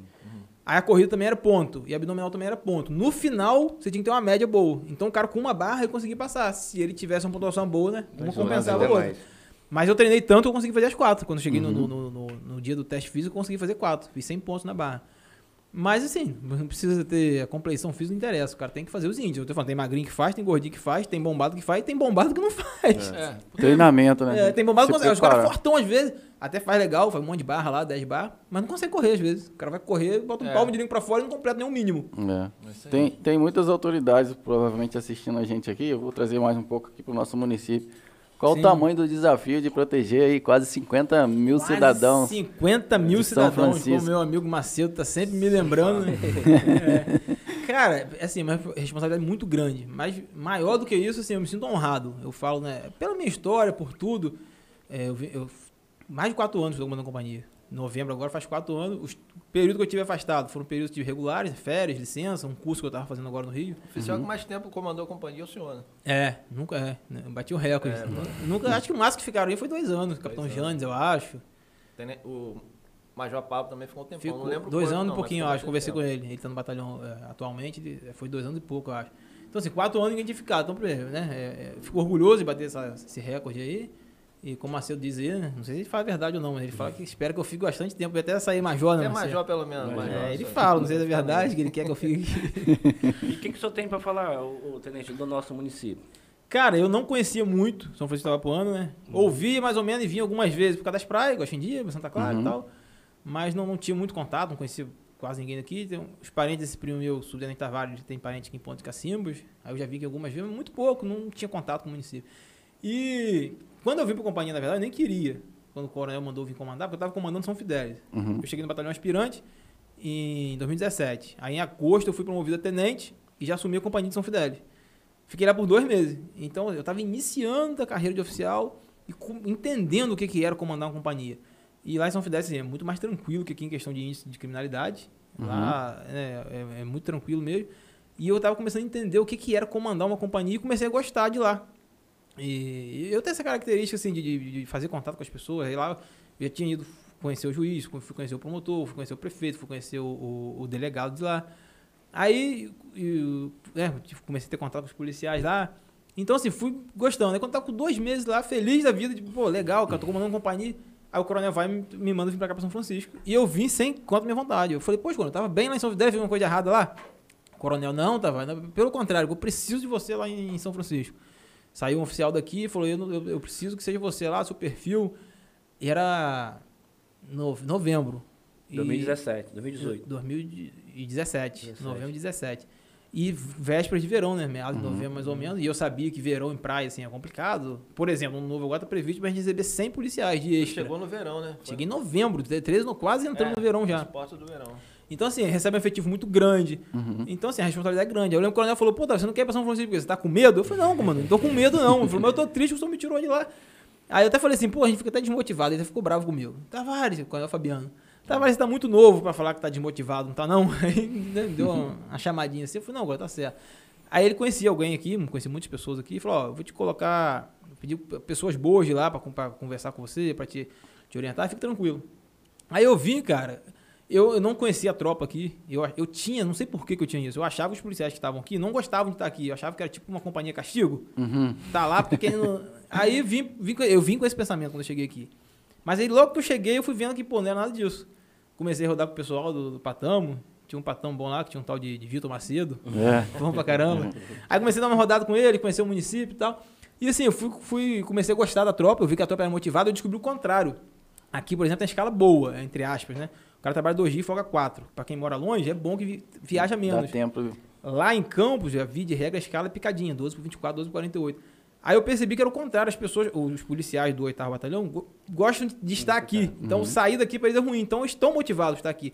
Ou porque moram aqui, ou porque tem parentes aqui, ou porque passam verão aqui, ou por causa da escala, simplesmente. Então, assim, quem está aqui, aí eu vi que era uma pessoa motivada, gostava de trabalhar. Aí eu gostei, comecei a me identificar com a companhia, fiz a mesma coisa que eu fiz lá em São Fidelis, né? Fui conhecer as autoridades, me apresentar, tal, na época o juiz daqui, a delegada... a prefeita, o presidente do Conselho Comunitário de Segurança, me colocando à disposição dele, os secretários, o comandante da Guarda Municipal, na época era o Vasconcelos, me apresentei para todo mundo, começamos a trocar ideia, e logo veio o verão, programação na época extensa, eu lembro que tinha show em todas as praias, show em Gargaú, show aqui, show ali, show ali, e assim, tinha efetivo para distribuir na praia toda, mas assim, na época, tinha muitos policiais bons na companhia, subtenentes que me auxiliaram muito, que nessa situação, tinha policiais muito experientes que trabalham aqui 10, 15, 20 anos, já conhecia essa dinâmica. O que pra mim, assim, era o verão em São Francisco, pra eles era mais um verão em São Francisco. Como que agora pra mim é, né? Já é meu 5º verão, então. Pra mim agora é mais um verão, mas na época pra mim, assim, era o verão em São Francisco. Assustava um pouco, mas assim, passou o verão, graças a Deus foi tudo bem, consegui desenrolar, e fui, assim, gostando do pessoal. E a população aqui, a sociedade, é muito acolhedora. Hospitaleira, né? É hospitaleira demais e, assim, ajuda muita gente. Ajuda muito a Polícia Militar com informação, com denúncia. A imprensa também ajuda a gente. Então, assim, eu me senti muito acolhido pela tropa, pelo poder público de São Francisco, né? Pelas autoridades e pelo povo. Comerciante, todo mundo. O pessoal aqui é muito, muito acolhedor. Muito... eu me apaixonei, porque eu tô aqui, tá aqui mais de 4 anos, velho. Tá pelo menos mais uns 4 anos aí. 4 anos. E aqui tem algum lugar específico que costuma dar mais trabalho para vocês? Ou aqui a população mesmo ajuda a polícia, está sempre colaborando? Então, o que acontece? A gente, infelizmente, a gente está vendo crescendo aí a demanda muito grande por conta do tráfico de drogas. É o que eu falo assim, hoje boa parte da sociedade faz a opção de usar drogas, infelizmente, cara. Porque é crime, está previsto lá no Código Penal, na lei de drogas lá, 11.043, eu acho, né? 11.343. Está previsto lá como crime, só que é um crime que não tem pena de prisão. É quando a pessoa às vezes confunde. Não, tá, é liberado usar droga, não pode vender. Não, não é liberado, é crime. Só que não tem a pena prevista de pena privativa de liberdade. Então, assim, acaba que muita gente usa droga. Antes você abordava alguém que usava droga, era o famoso vagabundo que a gente falava. Hoje não, tem gente que é trabalhador, o cara tá trabalhando lá o dia inteiro, aí à noite ele quer usar droga. Então, assim, a demanda é muito grande por droga. Consequentemente, o tráfico de droga, né, acaba crescendo porque é lucrativo, é proibido. Então, acaba sendo, entre aspas, né, caro. E aí começa a ter disputa. Aí qual é o problema que São Francisco? Aqui a gente tem 2 facções. Diferente do que acontece em São Fidelis, é uma facção só. Diferente do que acontece em São João da Barra, também com uma facção só. Aqui é parecido que tem em Guarulhos, são 2 facções. Só que em Guarulhos é mais, né, misturado ali, muito, muito urbanizado, né? O núcleo urbano é tudo embolado. Aqui não, aqui acaba... Tem parte, né, muito rural, afastado, mas você tem, às vezes, pô, Gargaú tem uma certa facção lá no bairro da Tabapuana, tem outra, na Ilha dos Mineiros tem outra, aqui no centro tem outra. Então, o problema maior são o consumo excessivo de droga, que tem em todo lugar, né, que todo lugar tem, qualquer roça que você vai hoje, infelizmente, tem consumo de droga. Se tem consumo de droga, tem tráfico. E quando você tem 2 facções no mesmo município, eles disputam entre si. Então, tem alguns lugares que essa disputa acaba se acirrando mais, uma facção querendo tomar... o espaço da outra. Para poder controlar ali a venda de drogas. Então tem alguns lugares assim, mais pontuais que tem essa disputa, que tem essa venda de droga, que tem esse tráfico um pouquinho mais forte. Mas assim, nada se compara, por exemplo, com capital. Uhum. Eu que passei lá, trabalhei no PP durante 3 anos lá. Aqui, característica muito, muito diferente de lá, muito mais tranquilo para se trabalhar. Uhum. A gente também aqui tem uma postura da Polícia Militar aqui muito, muito firme, muito forte, pessoal, um trabalho sério. Né? A gente, então, sim. Graças ao trabalho da Polícia Militar aqui no nosso município, pelo menos eu não conheço, se eu estiver errado, o senhor me corrige, não existe um lugar onde a polícia não entra. Todo lugar a polícia acessa. Não tem nenhum. Todo lugar a gente... Inclusive em Campos. Campos tem um índice alto, às vezes, de homicídio, por exemplo, Guarulhos. Uhum. Mas, assim, não tem resistência contra a polícia. Porque, assim, jogando abertamente, a gente trabalha na legalidade. Uhum. A gente não mata por matar. Se precisar reagir, é claro que a gente vai reagir, e tiver que atirar no bandido, a gente vai atirar. Mas nosso objetivo é cumprir a lei. A gente pega o cara armado. Nesses 4 anos aqui, acho que a gente tem centenas de prisão em flagrante com cara armado. Mas não tem um auto de resistência. Auto de resistência que a gente fala é quando o policial mata o criminoso que reagiu. A gente nunca matou um criminoso aqui. A gente prende ele com a arma, com a droga e conduz para a delegacia. Então, essa cultura nossa também de prender, de não matar, porque né, a proximidade não deve fazer isso, a gente tem que trabalhar na legalidade, a gente segue estritamente isso. Perfeito. Ajuda também eles não revidar. Então, eles se brigam entre eles. Uma facção quer atirar na outra, mas quando vê a gente, eles só correm para fugir da gente. Não, não tem essa questão de revidar. Se revidar, a gente está preparado, claro, lógico, sempre, né? A nossa arma está sempre lá em condições... lubrificada, prontinho para revidar, né? Tá no óleo, só esperando. Mas graças a Deus, eles não atacam, né? Não revidam contra a gente. E a gente também simplesmente prende o que a gente faz. Então, assim, não tem um lugar que você fala em São Francisco que não tem condição de uma viatura só. É porque é normal trabalhar com 2 homens. Mas se tivesse uma viatura com 1 homem só, também a gente entra em qualquer lugar. Que tiver que entrar, a gente entra sem problema nenhum. Sem problema nenhum. Eu acho que hoje a Polícia Militar se aproximou muito da sociedade, né? E a sociedade está começando a entender que o trabalho do policial é de extrema importância na nossa sociedade, né?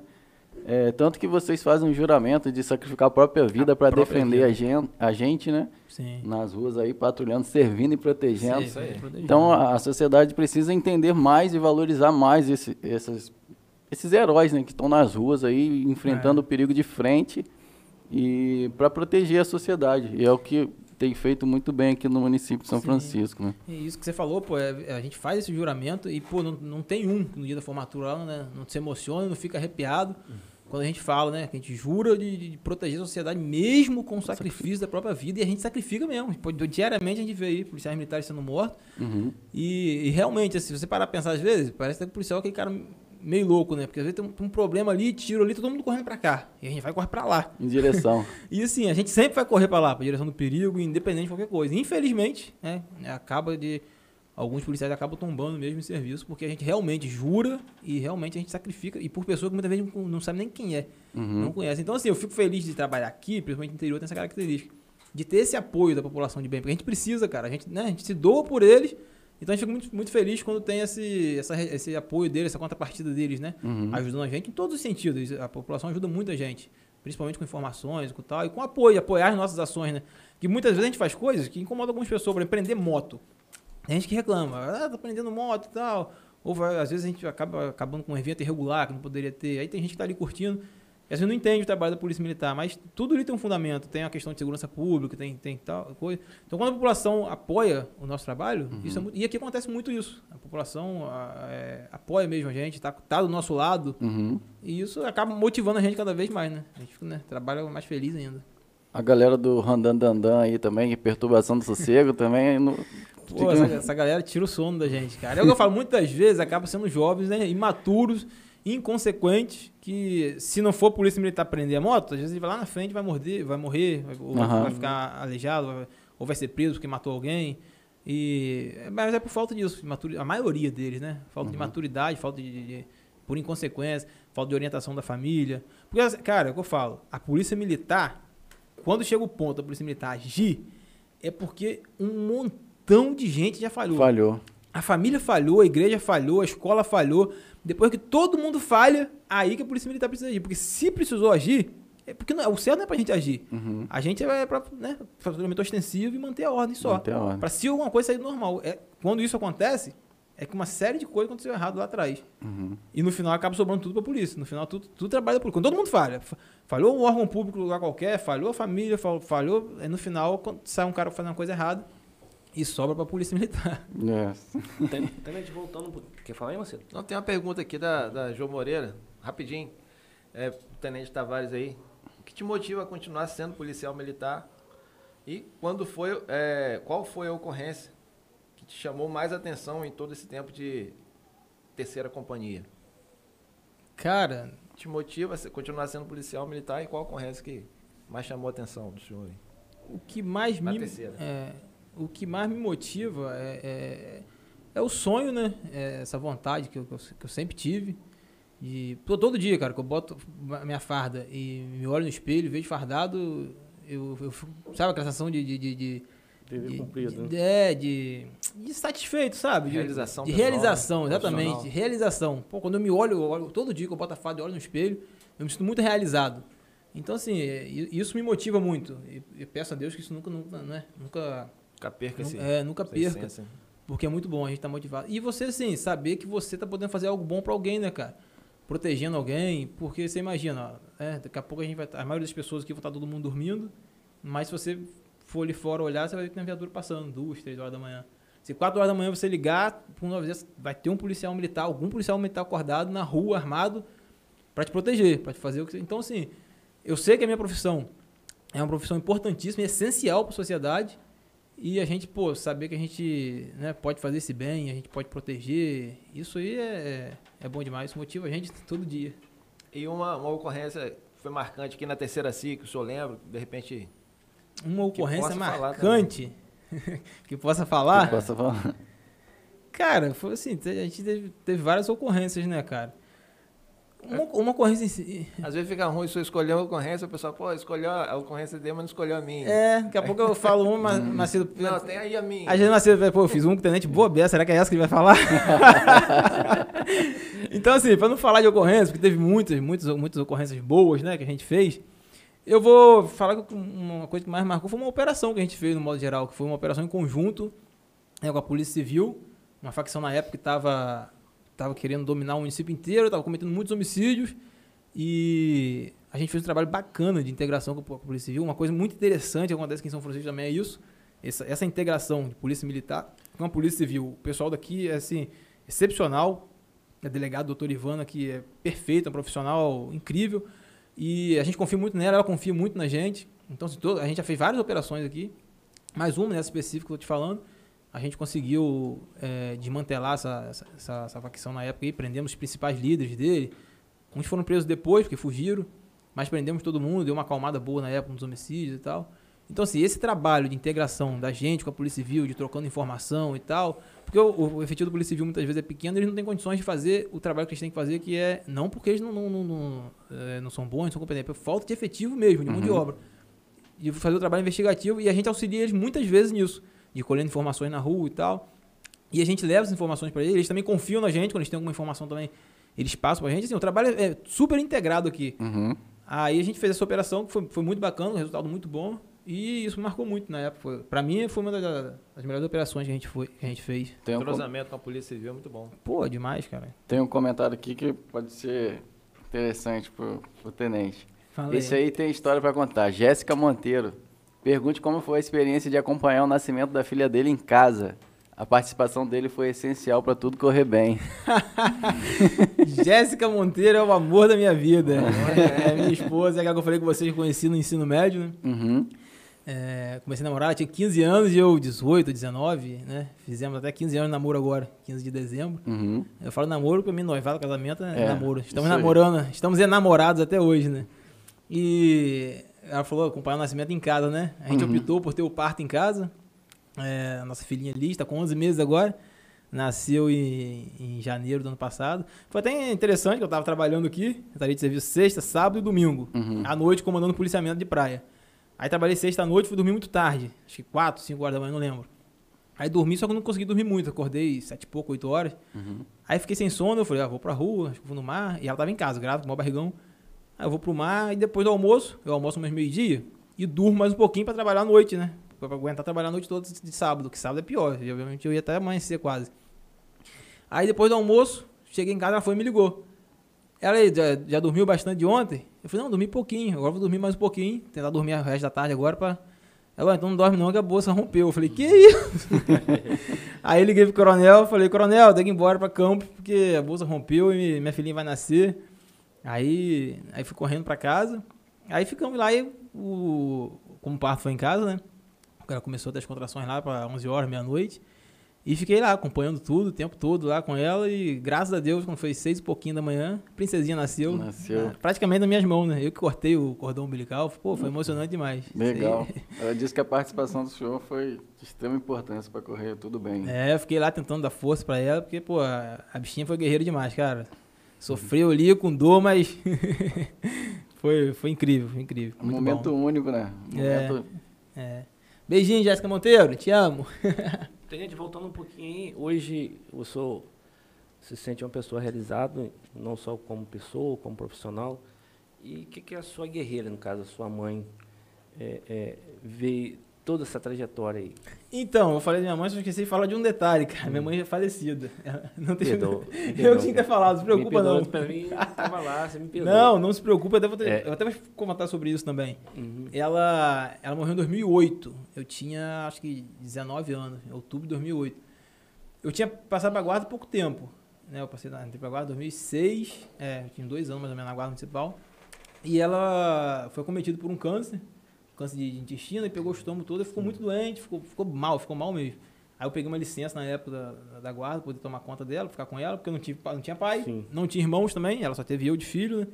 E eu tive que ficar com ela, e com o maior prazer do mundo, eu fiz de tudo por ela. Eu tomava conta dela, no hospital eu ficava com ela, dava banho nela. No final ela estava se alimentando não conseguia comer, pelaquela sondazinha, eu tinha que preparar a comidinha dela. Assim, fiz tudo que eu pude fazer por ela, mas depois de um ano sofrendo, Deus achou melhor levar ela. Minha mãe, ela em memória, mas ela é o referencial do senhor. Não, né? Com certeza, cara. Minha mãe, assim, ela me dava conselhos que eu lembro até hoje, ela sempre foi muito, muito correta. É, assim, sabe aquele pessoal antigo que eu acho que é muito certo? Por exemplo, eu não gostava de comprar nada a prazo, enjoado, não, se eu não tenho dinheiro pra comprar, eu não compro. Tem que juntar o dinheiro pra comprar à vista. Rigorosa, né? Eu chegava da escola, sempre dava uma olhadinha na minha mochila, se ela visse uma coisa que não era minha, que ela conhecia tudo, uma borracha, ela perguntava, de quem que é isso daqui? Eu falei, não, amanhã você devolve, que não sei por que você trouxe para casa, não sei o que é.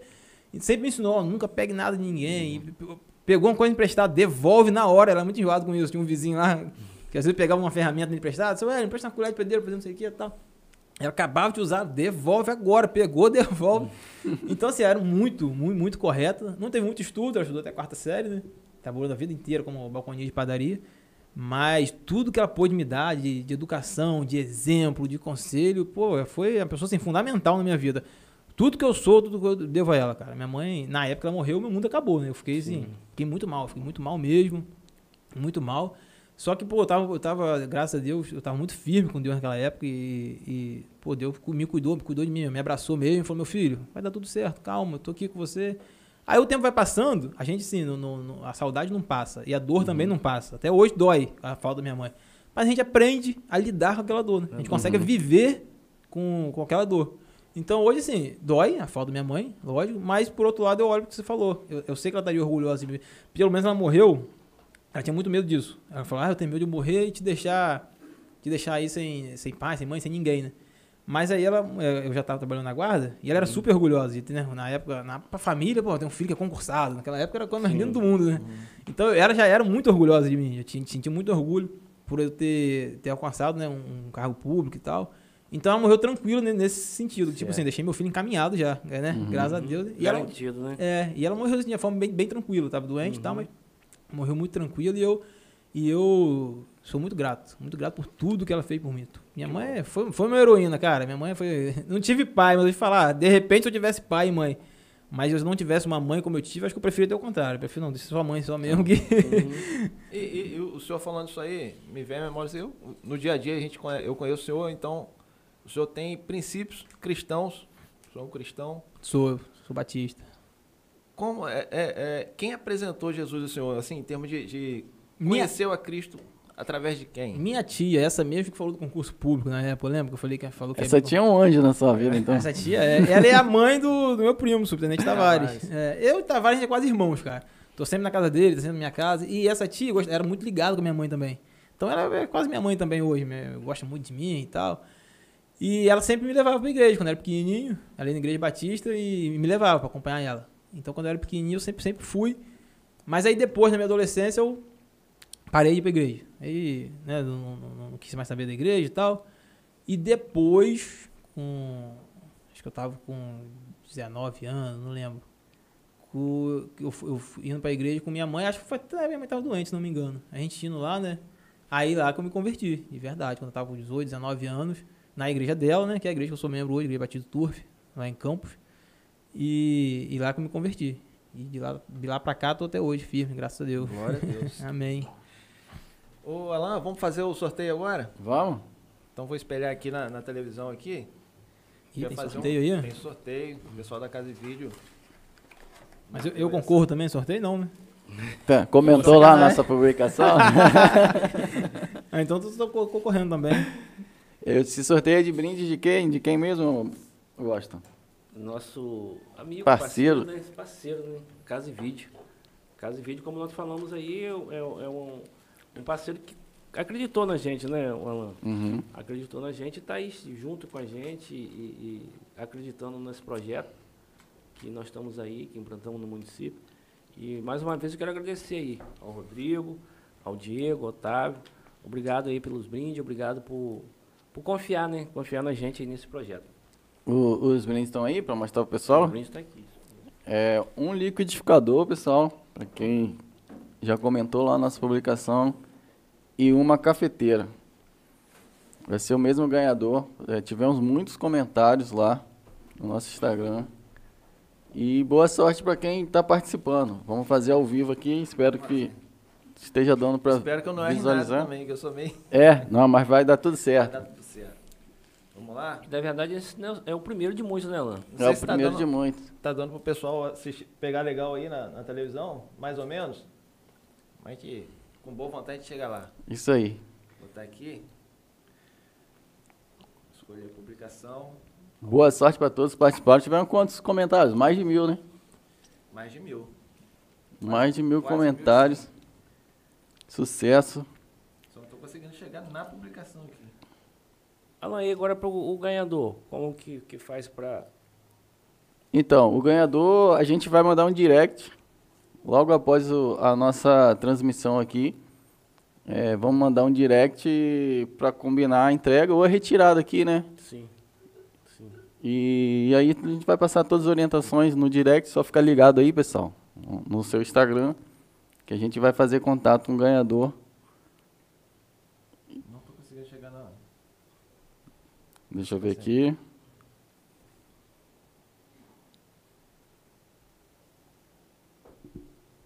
Ao vivo é assim mesmo. Ao vivo, tudo acontece. É normal.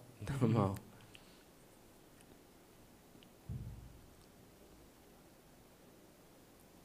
Carregando aqui. Então, no caso, nós temos aqui mais de 1000 pessoas, ou 1000 pessoas que participaram. Quase 1.100 comentários. Comentário, pessoal, né? Aderiu aí esse sorteio. Vamos ver se a gente consegue agora, em nome de Jesus, a gente vai conseguir fazer esse sorteio pra galera aí. Não tá rolando pra cima não, né? Tá não. Baixo, não. Pessoal, lembrando aí, você que tá ao vivo aí com a gente aí, se inscreve no canal, deixe seu comentário. Daqui a pouco eu vou fazer uma pergunta aqui ao Tenente Tavares. E vou pedir para que você também responda aí nos comentários aí essa pergunta. Posso perguntar, Alain? Pode ficar à vontade. Perguntar ao Tenente Tavares. Tenente, o senhor tem quantos anos? 34 anos? 34 fiz agora. 34 ou 35? 34. 34 anos, é. É, fiz agora de 26 de novembro. É um jovem, né? Assim... E um jovem, mas já viveu muita coisa, né, Tenente? Já viveu muita experiência, é pai.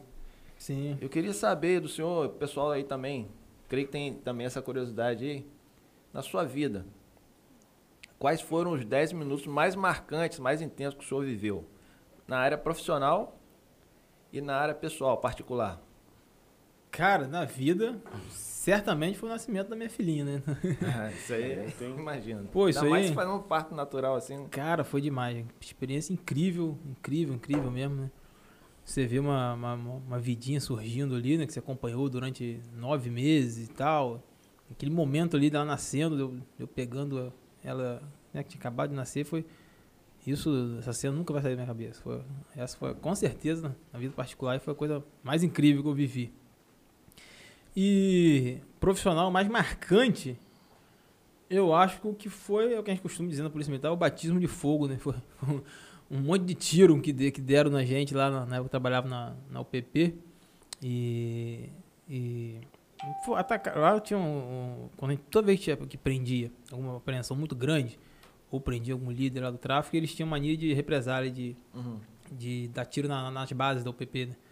E eu estava nessas bases na época, no dia que tinha feito uma prisão muito grande, e eles foram lá atirar na guarnição. De madrugada, a gente já estava com reforço, prevendo isso já, só que tem uns horários de descanso, né?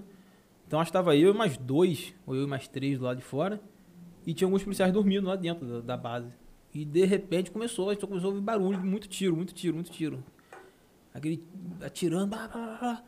Aí eu tava com um fuzil na época, um fuzil 762. Eu não consegui ver nitidamente de onde estava ouvindo os disparos, eu vi pelo som, mais ou menos. A gente fica com aquele medo também de efetuar disparo e acabar ferindo um inocente. Tudo bem que tava de madrugada, né? Mas você sabe que tem casas que tem estrutura frágil, a gente fica preocupado. Mas aí eu, né, tentei achar mais ou menos a direção ali, efetuei alguns disparos também, sem ver exatamente quem estava atirando, mas, né, na direção de onde estava vindo os disparos ali. Porque eu falei, pô, se a gente não fizer nada aqui, a gente se abrigou atrás de um poste, os caras vão continuar atirando e tem um monte de polícia dormindo lá dentro, vai matar todo mundo. Aí eu atirei, os caras pararam. Aí depois a gente calmou tudo, os outros policiais saíram lá de dentro, a base estava toda furada lá de tiro, cravejada de tiros, quebrou lâmpada. Só que por sorte, os tiros pegaram todos pra cima, assim, no alto. Pegou, né, da parte média pra cima. Então, os policiais estavam todos deitados, né, na cama ali, no chão, descansando. Não atingiu nenhum policial. E esse, sim, foi... Momento de tensão, né? Foi um momento mais, né... Marcante, ficou preocupado, ficou marcante. Né, profissionalmente, assim, negativamente. E positivamente, se puder dividir isso em dois motivos, sim, em duas partes. Positivamente foi a formatura do meu curso de formação de oficiais. Que, cara, tu passa 3 anos... lá dentro, a gente costumava saber que a caverna do dragão, né? Vai embora nunca. A gente ficava tentando sair, não sai, parece que não vai sair. E quando chega o dia da formatura mesmo, você se forma, é declarado aspirante, você olha pra trás, caraca, passou os 3 anos, eu venci, meu amigo, consegui passar por isso daqui. A vitória. E eu tinha certeza que eu tinha, assim, grande expectativa de vir pra Campos, grande probabilidade. E foi um momento, assim, incrível, de vitória. Minha esposa estava lá comigo, o Subtenente Tavares estava, muitos familiares meus, amigos. E foi um momento, assim, muito marcante, muito de aquela conquista, sabe? Pô, meu irmão, consegui, venci, passei. Eu sou oficial da Polícia Militar e vou voltar para casa. Foi um momento também, né? Muito marcante, profissionalmente falando aí. Com certeza. E aí, Léo, conseguiu? Consegui. Vamos dar continuidade aqui ao sorteio, fazer aqui ao vivão aqui. Tá tranquilo aí, a transmissão tá aparecendo legal? Posso dar continuidade aqui? Vamos lá. Vamos lá, então. Aí é só apertar aqui no... Isso. Você que fala inglês, é o que tá escrito aí? É isso aí mesmo, bota pra frente. Vamos lá. Tá carregando os comentários, pessoal. Aí, sabe inglês mesmo. Cai fera, viu? Tirei onda agora, viu? 4, 3, 2, 1. Vai sair o nome do ganhador ou ganhadora. Vamos lá. Quem será? Expectativa. Da cafeteira ou do liquidificador? Os dois. Letícia Toni. Letícia Toni. O arroba dela é vilma.cabral.3154. Faturou, já. Parabéns pra Letícia aí. A gente vai mandar um direct aí, fazendo contato para retirada ou entrega. E parabéns para todos que participaram. Obrigado, a gente agradece. E vão ter muito mais, não vão? Vão, com certeza. É isso aí. Será que eu tenho um contato dela aí, não? Hã? Não tenho um contato dela, de repente? Vamos ver se ela seguiu as regras, né? Se seguiu, se tiver o contato, vamos ligar o vivo pra ela aí, ver se ela tá ligada mesmo lá. Vamos lá, vamos ver se ela... Sortuda, Letícia. Mais que? Mais de 1.000? Mais de 1.000 comentários. Caraca, mais de 1.000, Letícia foi agraciada. Agraciada, isso aí. Deixa eu ver se eu acho ela aqui. Letícia Toni. Letícia Toni. Enquanto vocês procuram aí, deixa eu só ler um comentário aqui pro Tenente. Muita gente elogiando. Boa noite. Cleiton Leal dos Santos. Boa noite, é a Fúria, segunda companhia. Bom. Santinho. Macedo conhece. Conheço. Tem também o... Tinha bom. O Roger está repetindo a pergunta, eu não entendi direito a pergunta dele. Desculpa aí, Roger. É, querendo saber o que o senhor pensa, ele colocou legalização do porte, deve ser a facilitação da posse, né, de armas. Pode ser. O senhor pode falar alguma coisa quanto é que o senhor pensa? Você perguntou assim, de forma genérica, ou foi por alguma categoria específica? Não, alguém? Não, foi de forma genérica. Eu acho que ele quis dizer o que a população anda armada, isso quer dizer? É, provavelmente. Cara, assim, eu acabei de fazer um curso agora de armamento e tiro no Rio, né? Então, assim, eu tô gostando muito desse mundo de arma, de tiro. Eu acho o seguinte, eu acho que população de... Essa é, assim, é minha opinião, né? Muitas pessoas discordam, não tem problema nenhum discordar, eu também discordo de algumas pessoas. Uhum. Eu penso assim, eu acho que quanto mais população de bem a gente tiver armado, é melhor. Sim. Aí, algumas pessoas que são, né, desarmamentistas, não acham isso bom porque falam que pode aumentar a violência. Eu, assim, aumentar a criminalidade, eu penso que não, porque para uma pessoa comprar uma arma hoje, assim, é bem difícil o processo. O cara tem que ter ocupação lícita, o cara tem que comprovar que ele não responde a um processo criminal, ele tem que ter endereço fixo, ele tem que fazer um teste com o psicólogo, tem que fazer um teste com um instrutor credenciado da Polícia Federal. Então, assim, o cara tem que cumprir uma série de requisitos. E, assim, a autoridade vai saber quem é aquele cara e onde está a arma dele. E foi tudo cadastrado, ou no Sigma ou no Sinarme lá da Polícia Federal. Então, assim... É uma arma extremamente rastreável e controlada. Então, essa arma é muito difícil dela ser usada para algum crime. Porque o camarada que assalta, o camarada que mata na rua com arma, um bandido, um criminoso mesmo, propriamente dito, ele não faz com uma arma legalizada, ele faz com uma arma que ele conseguiu importar clandestinamente. Então, assim, as armas legalizadas na mão da população de bem, eu acho que é bom. Acho que a população de bem armada, eu acho que isso é bom para a sociedade, minha opinião. Né? Aí tem vários tipos de você ter arma. Pode ter a posse da arma só, ter ela na sua residência. Na residência. Pode ter o porte, que é você andar com ela pela rua. Acho que o porte é mais difícil ainda, né? É, hoje em dia algumas pessoas conseguem, tem que provar que a atividade dele é de risco, etc e tal. Necessidade, extrema necessidade. É, aí de forma excepcional essa pessoa recebe um porte para poder, né, portar a arma para lá e para cá. Mas a posse de arma é uma coisa assim, bem mais simples de conseguir. Qualquer cidadão comum hoje que atenda esse requisito que eu falei, né? Não tem responde processo criminal, nada disso, consegue comprar uma arma. Mas eu, particularmente, sou a favor.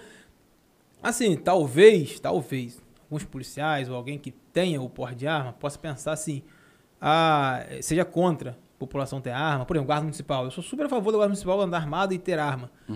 Mas, às vezes, pode ser que alguém seja contra, porque pode entender que ter arma, tipo assim, é um destaque social. Tipo assim, eu posso ter arma, você não pode. Eu não penso assim. Eu acho que quanto mais gente de bem estiver armada, é melhor. Melhor. E se o cara fizer uma coisa errada, ele vai ser punido. O cara não vai estragar a vida dele. O cara tem um emprego fixo, tem a carreira, tem tudo direitinho. Ele não vai estragar a vida dele fazendo coisa errada com arma. Então, eu acho válido. O Rodrigo Francisco aqui, ó, Tenente Tavares, um exemplo para toda a tropa. Que Deus te abençoe. Amém. José Eduardo Jandre. Boa noite, muito bom, Tavares. Parabéns pelo excelente trabalho. A tradição continua. Capitão Prado, esse é um dos caras também que eu me espelho muito nele. Se ele estiver ouvindo aí, abraço aí, capitão. Ele, logo que eu cheguei no batalhão, eu era aspirante, ele era tenente, quase para ser promovido a capitão. Hoje ele é capitão, né? Me deu todo apoio lá, todo suporte, me tirou muitas dúvidas. Porque tenente novinho, aspirante, fica com dúvida toda hora, né? Toda hora eu ligava para ele e até hoje ele me auxilia em muitas coisas mesmo. O cara é excepcional, Capitão Prado é fera. Show de bola. Conseguiu o contato dela e não. Mandei a mensagem aqui, vamos aguardar ela retornar aí. Até agora não falou nada não. O número dela não tem não, né? Não achei que não. No próximo a gente vai ter um contato que seria bacana. Ligar, né? De ligar, né? Vivo, dar notícia, é maneiro. Ao vivo. Mas depois ela vai vir no direct. Verdade. Pessoal, Tenente, agradecer a presença do senhor aqui. Nos alegra muito saber que nós temos alguém tão responsável, uma pessoa tão boa. Eu sou suspeito para falar porque estou ali no dia a dia com o senhor, mas a população de São Francisco de Campos hoje conheceu um pouquinho mais de quem é o Tenente Tavares, pai de família, um comandante aqui da Terceira CIA, uma pessoa excepcional. E agradecer a galera aí. O Washington quer falar mais alguma coisa? Não, acho que considerações finais. Eu acho que achei que o Washington falou pouco. Acho que foi eu que falei demais, né? Não, o senhor falou. Que eu falei no início. Então, louvar mesmo o Tenente. Louvar a Deus pela vida do senhor. Amém. Obrigado mesmo por o senhor nos representar no nosso município, ao qual nós fomos nascidos aqui, criados, onde nós formamos a nossa família, onde temos nossos filhos. Hoje eu tenho uma filha que tem um comércio aqui, a qual que nos forneceu isso aí. Então isso é muito importante, a presença do senhor, dos companheiros, dos amigos policiais, e que realmente a presença do senhor nos ajudou muito. Você não tem noção o quanto que foi benção. Foi benção mesmo. Tá bom, querido? Fica também o meu agradecimento ao tenente por disponibilizar esse espaço de tempo. Eu sei que a vida do senhor deve ser corrida, muitas responsabilidades, mas separou esse espaço de tempo para vir aqui bater um papo com a gente, para a população também ver que é uma pessoa de bem que está comandando a nossa polícia. Então fica o meu agradecimento também. Muito obrigado, tenente. É isso, o que o senhor pode deixar de consideração final? Nessa véspera de Natal, né? De orientação para os jovens que estão nas ruas aí. Então, a primeira vocês estão agradecendo, eu que agradeço, cara, o convite, sinceramente, muito honrado, né? E Macedo, quando falou, de pronto, eu aceitei. Macedo é parceiro demais. E fico feliz mesmo desse espaço que vocês deram aí, né? Para falar um pouquinho da minha vida, falar da minha carreira. Sou apaixonado pela minha carreira, então falar da Polícia Militar, falar do meu trabalho, para mim é a coisa mais prazerosa que tem. Então, com certeza, eu viria. E então eu que agradeço a vocês pelo espaço. E questão se falou aí, né? Algum recado para o jovem, alguma coisa. Cara, hoje eu deixo claro, né, para todo mundo. Baseado em mim, de onde eu vim, né? Eu tive uma infância muito difícil, uma vida muito difícil, mas hoje eu tenho plena convicção que, pô, a gente pode ser o que a gente quiser ser. É isso que eu vou enfiar na cabeça da minha filha o tempo todo, dos meus filhos, que pretendo ter mais, no mínimo 2, tentar chegar perto de Macedo aí, ter pelo menos mais 2 filhos aí, mas é o que eu vou tentar inculcar na cabeça deles. Eu falei com você no início, às vezes eu tinha um pouquinho de complexo de inferioridade, e hoje eu tenho certeza que não, a gente pode ser o que quiser. Pô, eu sou pobre, não tenho condições, cara, tu quer ser o quê? Eu quero ser médico, você vai ser médico. Por exemplo, eu estudei com 3 meninos no ensino médio, no CEFET, elas diziam que queriam ser médico, eu sinceramente não acreditava. Pô, hoje as 3 são médicas, né, com todas as dificuldades, para conseguir bolsa e etc e tal, assim, muitas dificuldades. Eu tenho 3 amigos médicos formados, que são amigos meus, da minha esposa. E você pode ser o que você quiser. Se você quiser mesmo, bota na sua cabeça que você consegue. Não deixa ninguém falar, não, é difícil. Pô, cara, não vai conseguir. Isso aí é pra gente, pra fulano e tal. Pra você não dá. Dá sim. Você, pros jovens então, cara, você pode ser o que você quiser ser. Esse pra mim é o recado principal que eu deixo. Só acreditar. Só acreditar e correr atrás, né? Se esforçar. Pode ser que alguém tenha um caminho mais fácil de conseguir chegar por inúmeras questões, das condições que tem, etc. Você talvez tenha que percorrer um caminho mais difícil, mas dá para chegar. É só depende do quanto você está determinado e o quanto você quer. E no mais, um Feliz Natal para todo mundo aí, né? Que Papai do Céu possa abençoar todo mundo. Que o pessoal lembre, né, do verdadeiro motivo do Natal aí, que é o nascimento de Jesus Cristo. O pessoal vai para comemorar, né? Acaba esquecendo um pouquinho disso, mas não pode esquecer do principal motivo do Natal, né? E Deus abençoe a todos aí. E que vocês continuem apoiando a gente, né? A população, todo mundo. E orando pela gente aí. A Polícia Militar de portas abertas. Qualquer um precisar de qualquer coisa, é só parar na linha em São Francisco, na companhia. Procurar o Macedo, me procurar no Instagram. Denúncias, se tiverem denúncias, façam. São muito bem-vindas. Podem fazer denúncia para mim no meu Instagram, pro Macedo também direto. Ou chegar na companhia, ou ligar. Então, estamos lá de portas abertas. Se quiserem conhecer um pouquinho mais também da Polícia Militar, parar lá e perguntar como é que é, nós estamos lá, do lado da população. Isso aí. Obrigado. Pessoal, agradecer então a todo mundo que acompanhou a gente até o final aí. E amanhã estamos na pista aí, Patamo 3, pessoal do Patamo 3 aí. Amanhã nós vamos sacudir geral, o tenente vai estar com a gente. Então, pessoal, obrigado aí. Que Deus abençoe a todos aí. Tamo junto aí. É nóis. Valeu, é nóis.